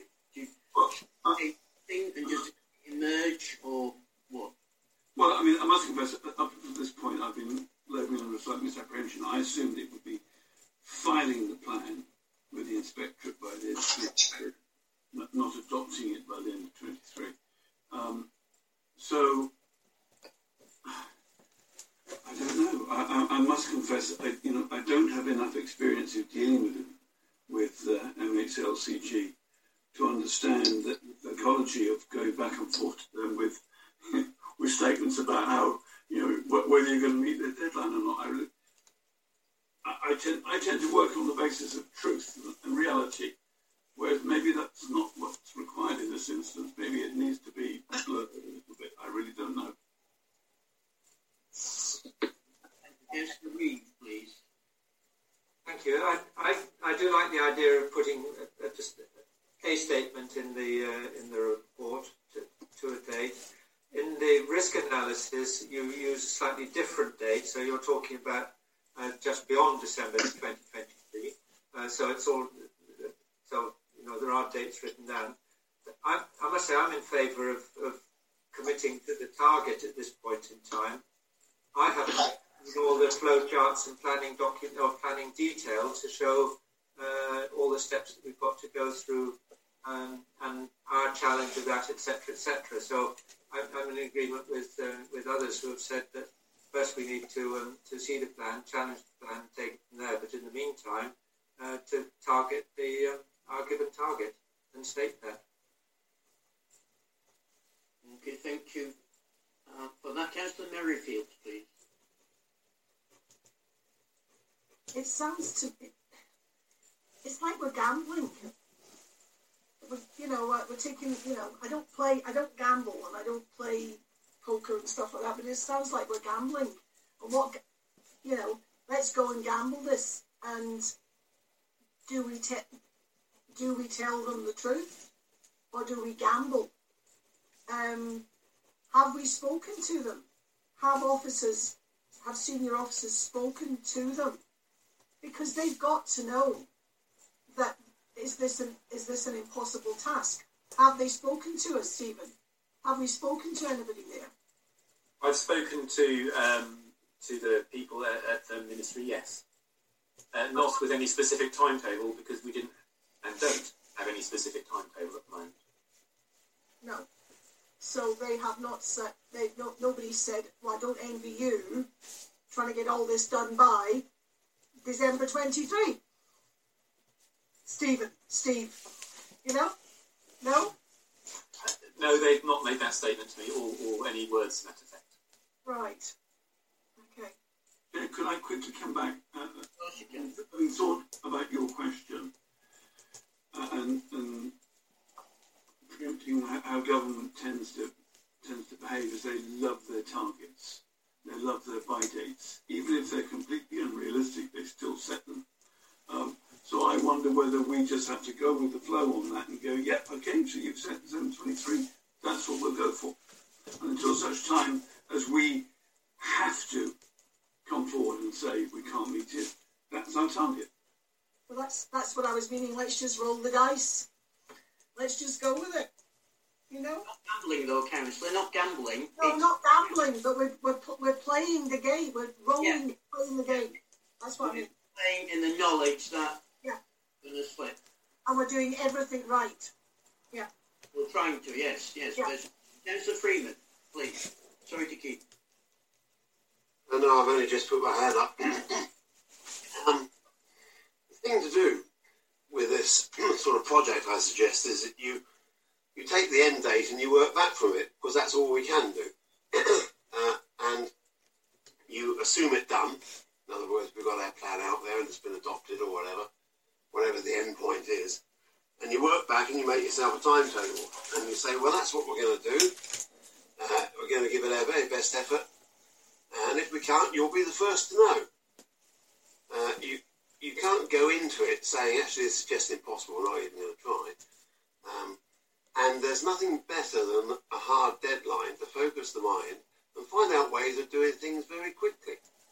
Uh, it's it, with there's a saying, a ghastly saying, that failing to plan is planning to fail. Uh, you get it drummed into you in project management, uh, and this is a, basically this is an exercise in project management. Uh, if somebody expects to receive a deadline by the end of 2023, and they're going to get upset otherwise. That's what they expect to hear, then give it to them and we'll attenuate it later on. We have a government that promises anything. Don't worry about deadlines at all. I mean, I think we should take an example from them. I mean, you can't get a better example than what they're doing central government. And they'll promise anything, uh, regardless of the reality or the physics or the biochemistry or anything else. Uh, and, uh, you know, they revise it every day of the week. So I, I think go with the deadline that we've been set, rather than say at this point we can't do it. but bear in mind that we're going to be revising that, I think, every three months, possibly. Hopefully not every three months. Every three months we'll have the opportunity to tell people how well we're getting on. Although once, Councillor, as a slight aside, I went to a meeting uh, of it was 13 authorities in Essex at the time, uh, in Mr. Miles's position, and uh, in that three-month period, every local plan had slipped, bar two. One, one was Castle Point. Why? Because we didn't know what Castle Point thought, because they never came to the meetings. my authority. Why didn't our timetable slip? Easy, because we didn't have a timetable at the time. But apart from that, 11 out of 13 slipped in a quarter. It's not clever, but it's the way it, that it is. It is reality. I'm sure, I'm sure, Chairman, that they did not say they were going to slip beforehand. Oh no. no. Went into that with um, with good heart, and I think we should do so likewise. Indeed, thank you. Councillor Bagnall. Thanks for letting me come back, Chair. Uh, it was just to reiterate the point. So until we've actually got a plan on the table that we can scrutinise, we couldn't possibly do anything but go with that date. The only alternative you'd have is not put any date at all, but it just seems ludicrous. So, sorry, Stephen, to sort of put you on the spot, but what you'll need to do is you'll need to give us the plan as soon as possible and we'll have to work through it because there might be some areas where we can shave time uh, and it might be on consultation. It might be with the district councillors going to the parish councillors to say instead of a four-week consultation, it's a three-week consultation. Whatever it may be, but we do need to see something on the table first so we can work backwards from that. Yeah, and, and we're planning on bringing a, draft draft documentation to next Local Plan Leadership Group. And thank you, Councillor. So, can I come back on some other points? Yes, certainly, Stephen. Thanks. Sorry, I think my internet's a bit funny. Um, so at the moment, we are working off a project plan um, to inform the timetable, uh, and, and, until and we're trying to be as ambitious as possible in order to as, to meet the government's deadline as best we can. Um, uh, and we'll see how that how that goes. Initial in, indications are that it, it, might not go, which is why I was. Um, nervous about including a commitment in this letter if it changes in three months' time. Um, some some of the, of the points raised in terms of what we could, on what basis the timetable that's been suggested, we're currently looking at, is why, where that's come from. That has come from the Local Government Association peer review team. They advised us to look at Selby Borough Council's timetable uh, as a quick time, relatively quick timetable for getting a local plan in place, and that is just about four years. Um, was another question about what it was that could be cut in order to make the timetable quicker. One, say obvious, but it's, it's not a it's not a necessarily a good way of cutting the timetable is to cut one of the stages of consultation. So we're required to have a Reg 18 consultation. We're required to have a Reg 19 consultation. One way to make it make the process shorter is to go straight to the Reg 18 consultation. I don't think that's a good thing to do. We need to make sure that we engage with our communities properly to allow them to feed into the plan before we start making decisions. So that's not what we're not what we're looking at. Um, on whether the first letter uh, and how that looks, if the first letter admits to not not meeting the timetable, the the um, the reason that the three paragraphs included in the report don't mention the timetable is because we because we're still working and because we're still working on the project plan to to feed into it, and, and therefore there was a suggestion that uh, we shouldn't at this point, given we don't have the evidence, be saying to government what we think the timetable is. Um, and then the, the other point about if we wanted to have a plan, adopted plan by December 23, then we would need to submit it by December 22. That's about right. I mean, quick examination in public lasts about a year. Um, they, they often last a lot longer. If we wanted to submit in December 22, that would mean we would need to have the uh, Reg 19 publication period in time to be able to do that. So that would be um, possibly early autumn, maybe the summer. We'd then have to have Reg 18 with enough time to respond to the comments from it. I mean, the Selby timetable has a year between each, so that would be summer sort of time the year before that. And, and, and you see how, how quickly we're getting to where we are at the, at the moment, which is why this is why we are developing a project plan to try and be as ambitious as possible, but it's it's a tight timetable. Sort of. Well, Stephen, and I, I do understand the situation my concern is that the first time we mention the timetable, which will be in the second letter, so it seems, we'll be saying, oh, by the way, we can't hit it. We'll be six to seven months beyond. I'd rather, at the outset, say, yeah, we're, we're going to try this, and then later on, we could perhaps, if it's appropriate, say things like you just said. We could try and hit it, this target, but it will mean missing a stage of consultation which we do not want to that. We don't do not want to do that. Members don't want to do that. Our public would not want us to do that, and therefore we have decided that we are we're going to let that target, whatever it is, slide, and we're going to go for a more realistic. But I'm just anxious to get an element of commitment to the specified date now, in the knowledge that it's going to change, and it may change in the not too distant future. On the other hand, it might be that we could uh, suggest that ways could be shaved off. Who knows? Who knows? Could be the point. Councillor um, Lees, have you spoken? Uh, no, um, I don't know whether Councillor Bagnall wants to come back on a point. No, he had his hand up. Yes, yes, yes, please, Chair. Councillor Bagnall. Teasing, teasing. Sorry. Yeah, it was just to come back on uh, Stephen's points about the plan. So uh, I understand that you've got time periods in between certain things on the plan, but if your plans are based on a, a resource of X, you might have to accept that that resource has to increase by Y. So there's different ways to shave time off a plan. It's having more people do the work. So if, if, if it's all about we haven't got enough people, then one of the considerations for this council is to get more people. So, but until we've seen the plan, we can't really discuss that. Fine, thank you. Good point. Councillor Lees. Um, uh, if I may, I'm very, very. Richard skip put something on. 9 p.m. equals two hours enough.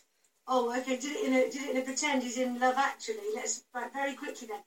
I um, agree with the timetable. However, um, if I may say, we keep saying we're going to be evidence-based, evidence-based, evidence-based, and at this moment we do not have the evidence to suggest that we can put the time on. So I would like not to put the time on. Um, let Mr. Miles go give us the evidence, and then we do it. Because if we're going to say right from the start we're evidence based, I don't believe at this time we should be saying we're going to do something without the evidence based. That- If I'm not, at this point in time, we don't have the evidence to say that we can't hit that target. And that is the target that we've been given. I would argue. uh, that's a good point. Uh, if I may, Mr. Chair, after two hours, I think you, we have to ask whether people are happy to carry on with the meeting. Is that right, Sarah? You don't. No, nobody's here from Democratic Services. Councillor Foley's here. Is that right, Councillor Foley? After two, oh, or Councillor Freeman. I don't know. I think after two hours we have to ask if people are prepared to continue. It's certainly true for council meetings and for keep meetings in general. It's a good practice to uh, limit them to two hours. It's quite long enough on Zoom. Oh no, actually, I think as a working group we don't quite have that same. Probably don't. As a working group, you can carry on. Terribly sorry, Mr. Chair. Ter- terribly sorry. Um, but if we could take a vote on the on this point, I think um, I'm happy to go with the majority as always. Well, let, let's allow Councillor Merrifield to speak uh, first, and then we can uh, vote on it if need be. Councillor. Um, oh, God, my brain's gone You started talking, Council and you made me forget what I was going to say. Well, that's marvellous then, because you did you did make a very good point earlier, Councillor Merrifield. Oh, thank you. Oh, you're too kind. um, what was like? Oh, one of the points was, um, lots of the consultation, the consultations last time came round about Christmas holidays or summer holidays, and I know people were very upset about it, and it kept because it it, it appeared, and I'm sure. I'm sure it wasn't, but it appeared that it was done on purpose. I know people will not want that. It's got to be when people are around and not just about to go on summer holidays or Christmas holidays, you know, and trying to get people to fill in the consultations or even be even vaguely interested in it. So that's got to be factored into timescales as well. Um, and there was something else, and I can't remember now, so never mind. It'll come. It'll come to me in the middle of the night, you know. But never mind. Thank you very much, Chair. May I come back to you on that, Councillor? On the basis of experience, um, yes, it may well be a point, and, and the timetable that um, Stephen and his team are producing, it, it may well be that um, public participation is scheduled, or public consultation is scheduled for uh, July and August at some point. But by the time we get there, odds are the programme slipped, and it'll be in September, October. That's nature of the animal that we're we're wrestling with. That's my this is my experience anyway. So Council Lees has asked for a, a vote on this. I'm more than happy to go with that. Who would like to make reference to our current ongoing commitment to the um, adoption of the local plan, if at all possible, by the end of December 2023?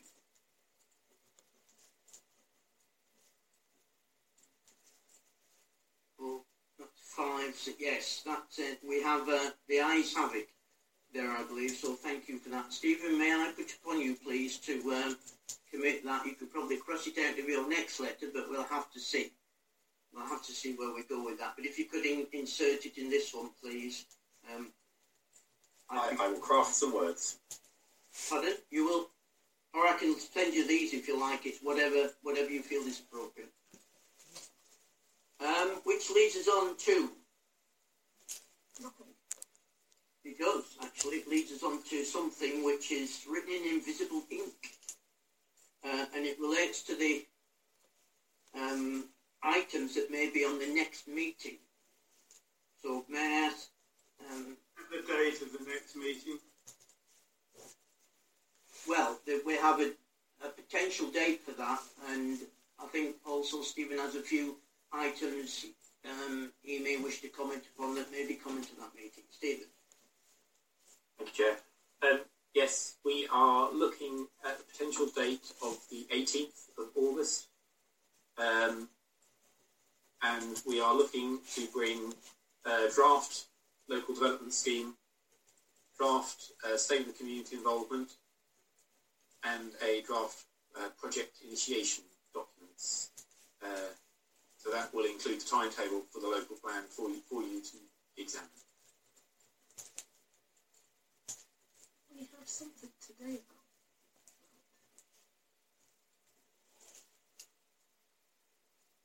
Is there anything else that members would like to see, if it's possible, at either that meeting or at one point in the future? Councillor Freeman.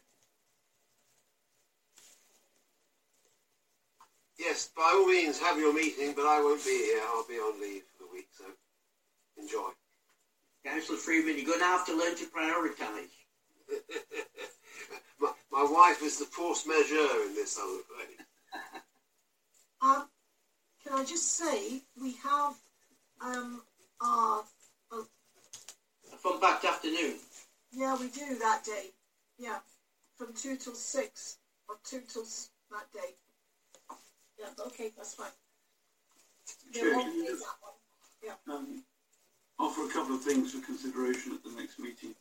And these were uh, constantly stated by one of our residents here. And one was the point that Councillor Merrifield made about consultation periods. The other was that the sustainability appraisal is always a massive document, but it's never available until consultation starts, so no one can raise concerns in advance.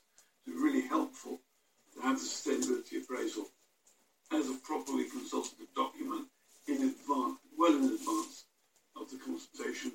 And the other thing, and this is a particular uh, thing that I, I have in mind, which is the website for the local plan needs to be redesigned. It needs to be made far more accessible, you know, far more structured and logical and attractive to, to interface with.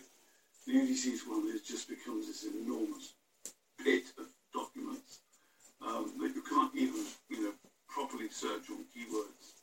So I think we have to have put some money into a separate um, website. Thank you, Councillor. When I referred earlier on to, uh, in those uh, working arrangements, to inviting consultants to explain the documents they've produced, the sustainability appraisal was exactly what I had in mind. Yes, it's a big Merrifield, and welcome again, Councillor Taylor. Good to see you. um, I think didn't Councillor Evans didn't you have an idea you, you were talking a while ago about this didn't you have an idea about a separate or a link to a sort of a a separate website or something like that sorry you, you, you're mute Uh, yes, it is something which um, I have raised with um, our officers to uh, inquire into the possibility, the, desira- the desirability or not of having a separate website just dealing with local plan. Um, so that is something which has already been raised as um, a topic for uh, consideration a couple of months ago, actually, um, I think. Uh, but picking up on Councillor Pavitt's point, uh, searchability is certainly something which is very uh, a dear topic to my heart. Um, it's no good just having the documents filed there on wherever they might be when, when it's very difficult to find materials. Um, I did find our uh, evidence base um, in respect of the past local plan very difficult to work with. Uh, and I'm very accustomed to researching matters quickly, um, and I, I, don't suppose I'm the only person who found things quite difficult. Um, Braintree's, Braintree's uh, site actually um, perhaps wasn't uh, was more easy to navigate than ours um, uh, last time around. Um, but one of, one of the difficulties perhaps for us in, uh, in the future um, will be the way in which consultations have to take place as a matter of regulatory requirement as imposed by the planning inspectorate. And that doesn't seem to me at the moment to be terribly easy nor very um, um, swift to integrate uh, into our uh, into our into our database, as it were. So, um, to what extent we would be able to modify that or depart from it, I I, I don't know. Um, but the name of the game will certainly be to make materials available so that people can respond to uh, things um, in, in an effective and economical way. Um, how much of that could be done in, in, in hard copy, I don't know, but uh, certainly as much uh, searchability electronically uh, as possible will be um, uh, will be the aim. Thank you.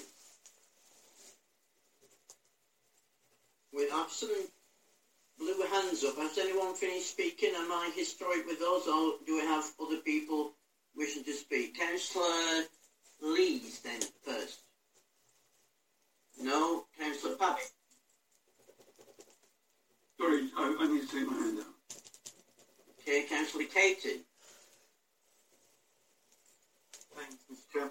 I just would, would like to ask Stephen about about the call for sites. Is that part of your local development scheme paper? Because I saw from the Ashford kind of experience, they, as part of the conversation at stage one consultation, they had had their call for sites. And that's obviously going to be a, a time of some tension, I should think, uh, community. So can you give me an idea when the call for site is likely to be scheduled? Sure. Um, so the call, the call for sites needs to be scheduled so that it is so that we have the information and are, and are available to assess the sites in order to inform the preferred options, the Reg 18 local plan. So the call for sites needs to either happen needs to happen relatively early on, uh, potentially during the the initial issues and options um, uh, series of interlinked conversations, etc., um, in order to, to give us time to to make the assessment of sites. So potentially quite early. Thank you. Thank you. Councillor Reeve. Yes, thank you. I realise it's a bit of a naughty question I'm going to ask, but the 18th of August is about three weeks away. Um, and, uh, is there any chance of our meeting being next week, for example? Uh, I realise that the draft documents that are going to be presented by Simon may or may not be ready by then, and probably not. But I'm, I'm just thinking of the time, with things, you know, uh, slipping gaily by. Well, the, the documents won't be ready by, by next week, no. Uh, I, I can't comment on anything else. There. It has to be fast now to be published, wouldn't it, for a, a meeting next week, I would imagine. Yeah. Yeah. I, I, I'm just, you know, concerned that, that time time is shooting by, and, and maybe we're we're not trying to work quite fast enough. That's all. The, the yeah, no, no, sorry, I have anything else to say. Okay, thank you. That's mm, two and a half, three weeks. It's not bad, not bad. I think we can do that because uh, uh, seems already to be a pretty hefty agenda. So yeah, so far so good in that respect. Councillor Bagnall. Thanks, Chair.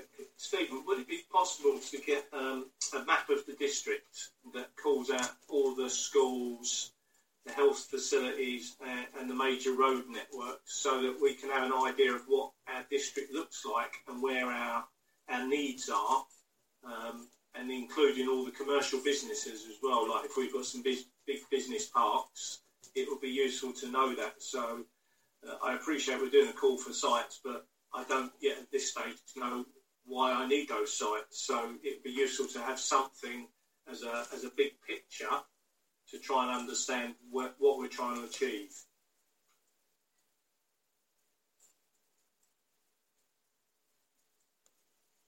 I, I think we can uh, get something like that, yes, certainly. Thank you. Yeah, thank you, Stephen. Councillor Pavitt, please. Yeah, something I brought up with the two wise men the other evening, and something that worries me considerably in the context of what we're discussing about the call for sites, picks up a little bit on what Councillor Bagnall said. And that is, what opportunity do we have, or does the council sit back and go, do you know what, it might be a good idea to do that? And that actually isn't the parcel of land that's been put forward in the call for sites. Where, where, where does the strategic thinking come before we just get driven by those sites that's what that's what happened last time, and that's where, to my mind, it fell down. Is that there wasn't that broad strategic thinking. Not least, for example, is that we're being driven to deliver houses. Well, the houses need jobs. We should be looking at where the jobs are going to be, and then thinking about the houses.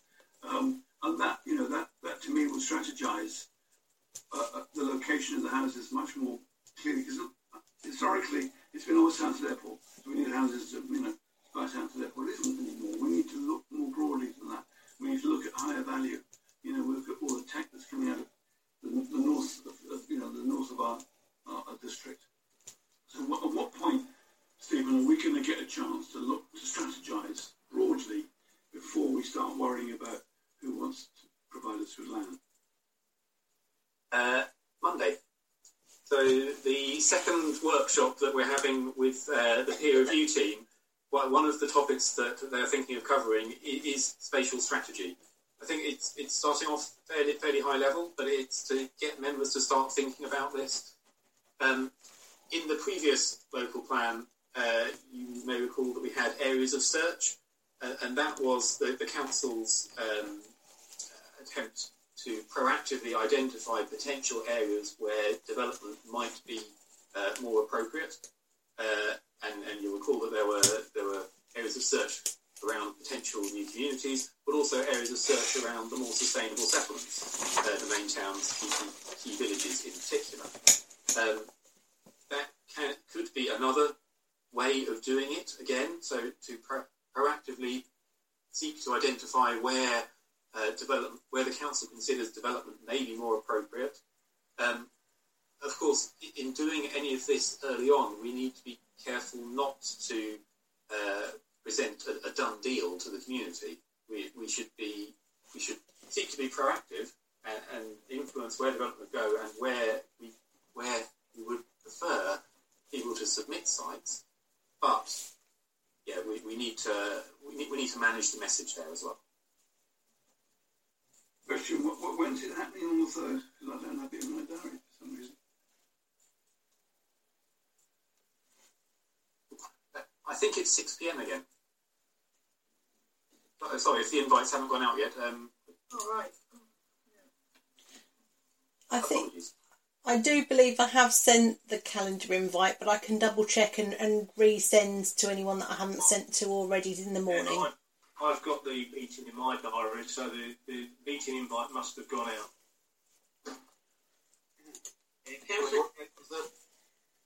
It went out on Monday. Councillor Taylor. Thank you. I'm sorry about my awful internet, but I think it's a bit better on, on my phone now. Um, I hope you can hear me.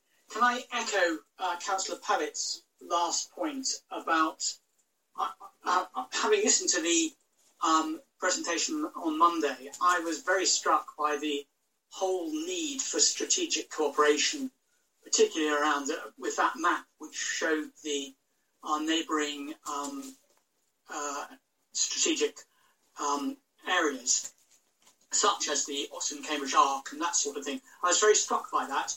Isn't it? And also, I was struck by the suggestion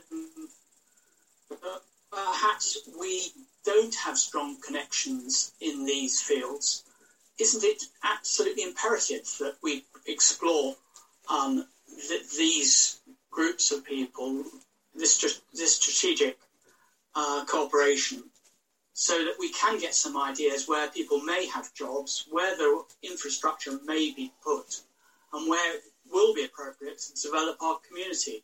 Um, I think if we don't do that early on, I think it will be very remiss. Okay, thank you for that. I think that brings us very neatly to a close, unless anyone has something else to say. Can I say um, to all of you members, and dare I say especially the officers, thank you so much for your involvement and your commitment and your participation. It is greatly valued. And we go on to the next meeting on the 18th. Thank you very much, Chair. Well chaired. You're very welcome. Thank you so much. Thank you, Chair. Good night. Thank you. Bye. Thank you. Bye. Cool.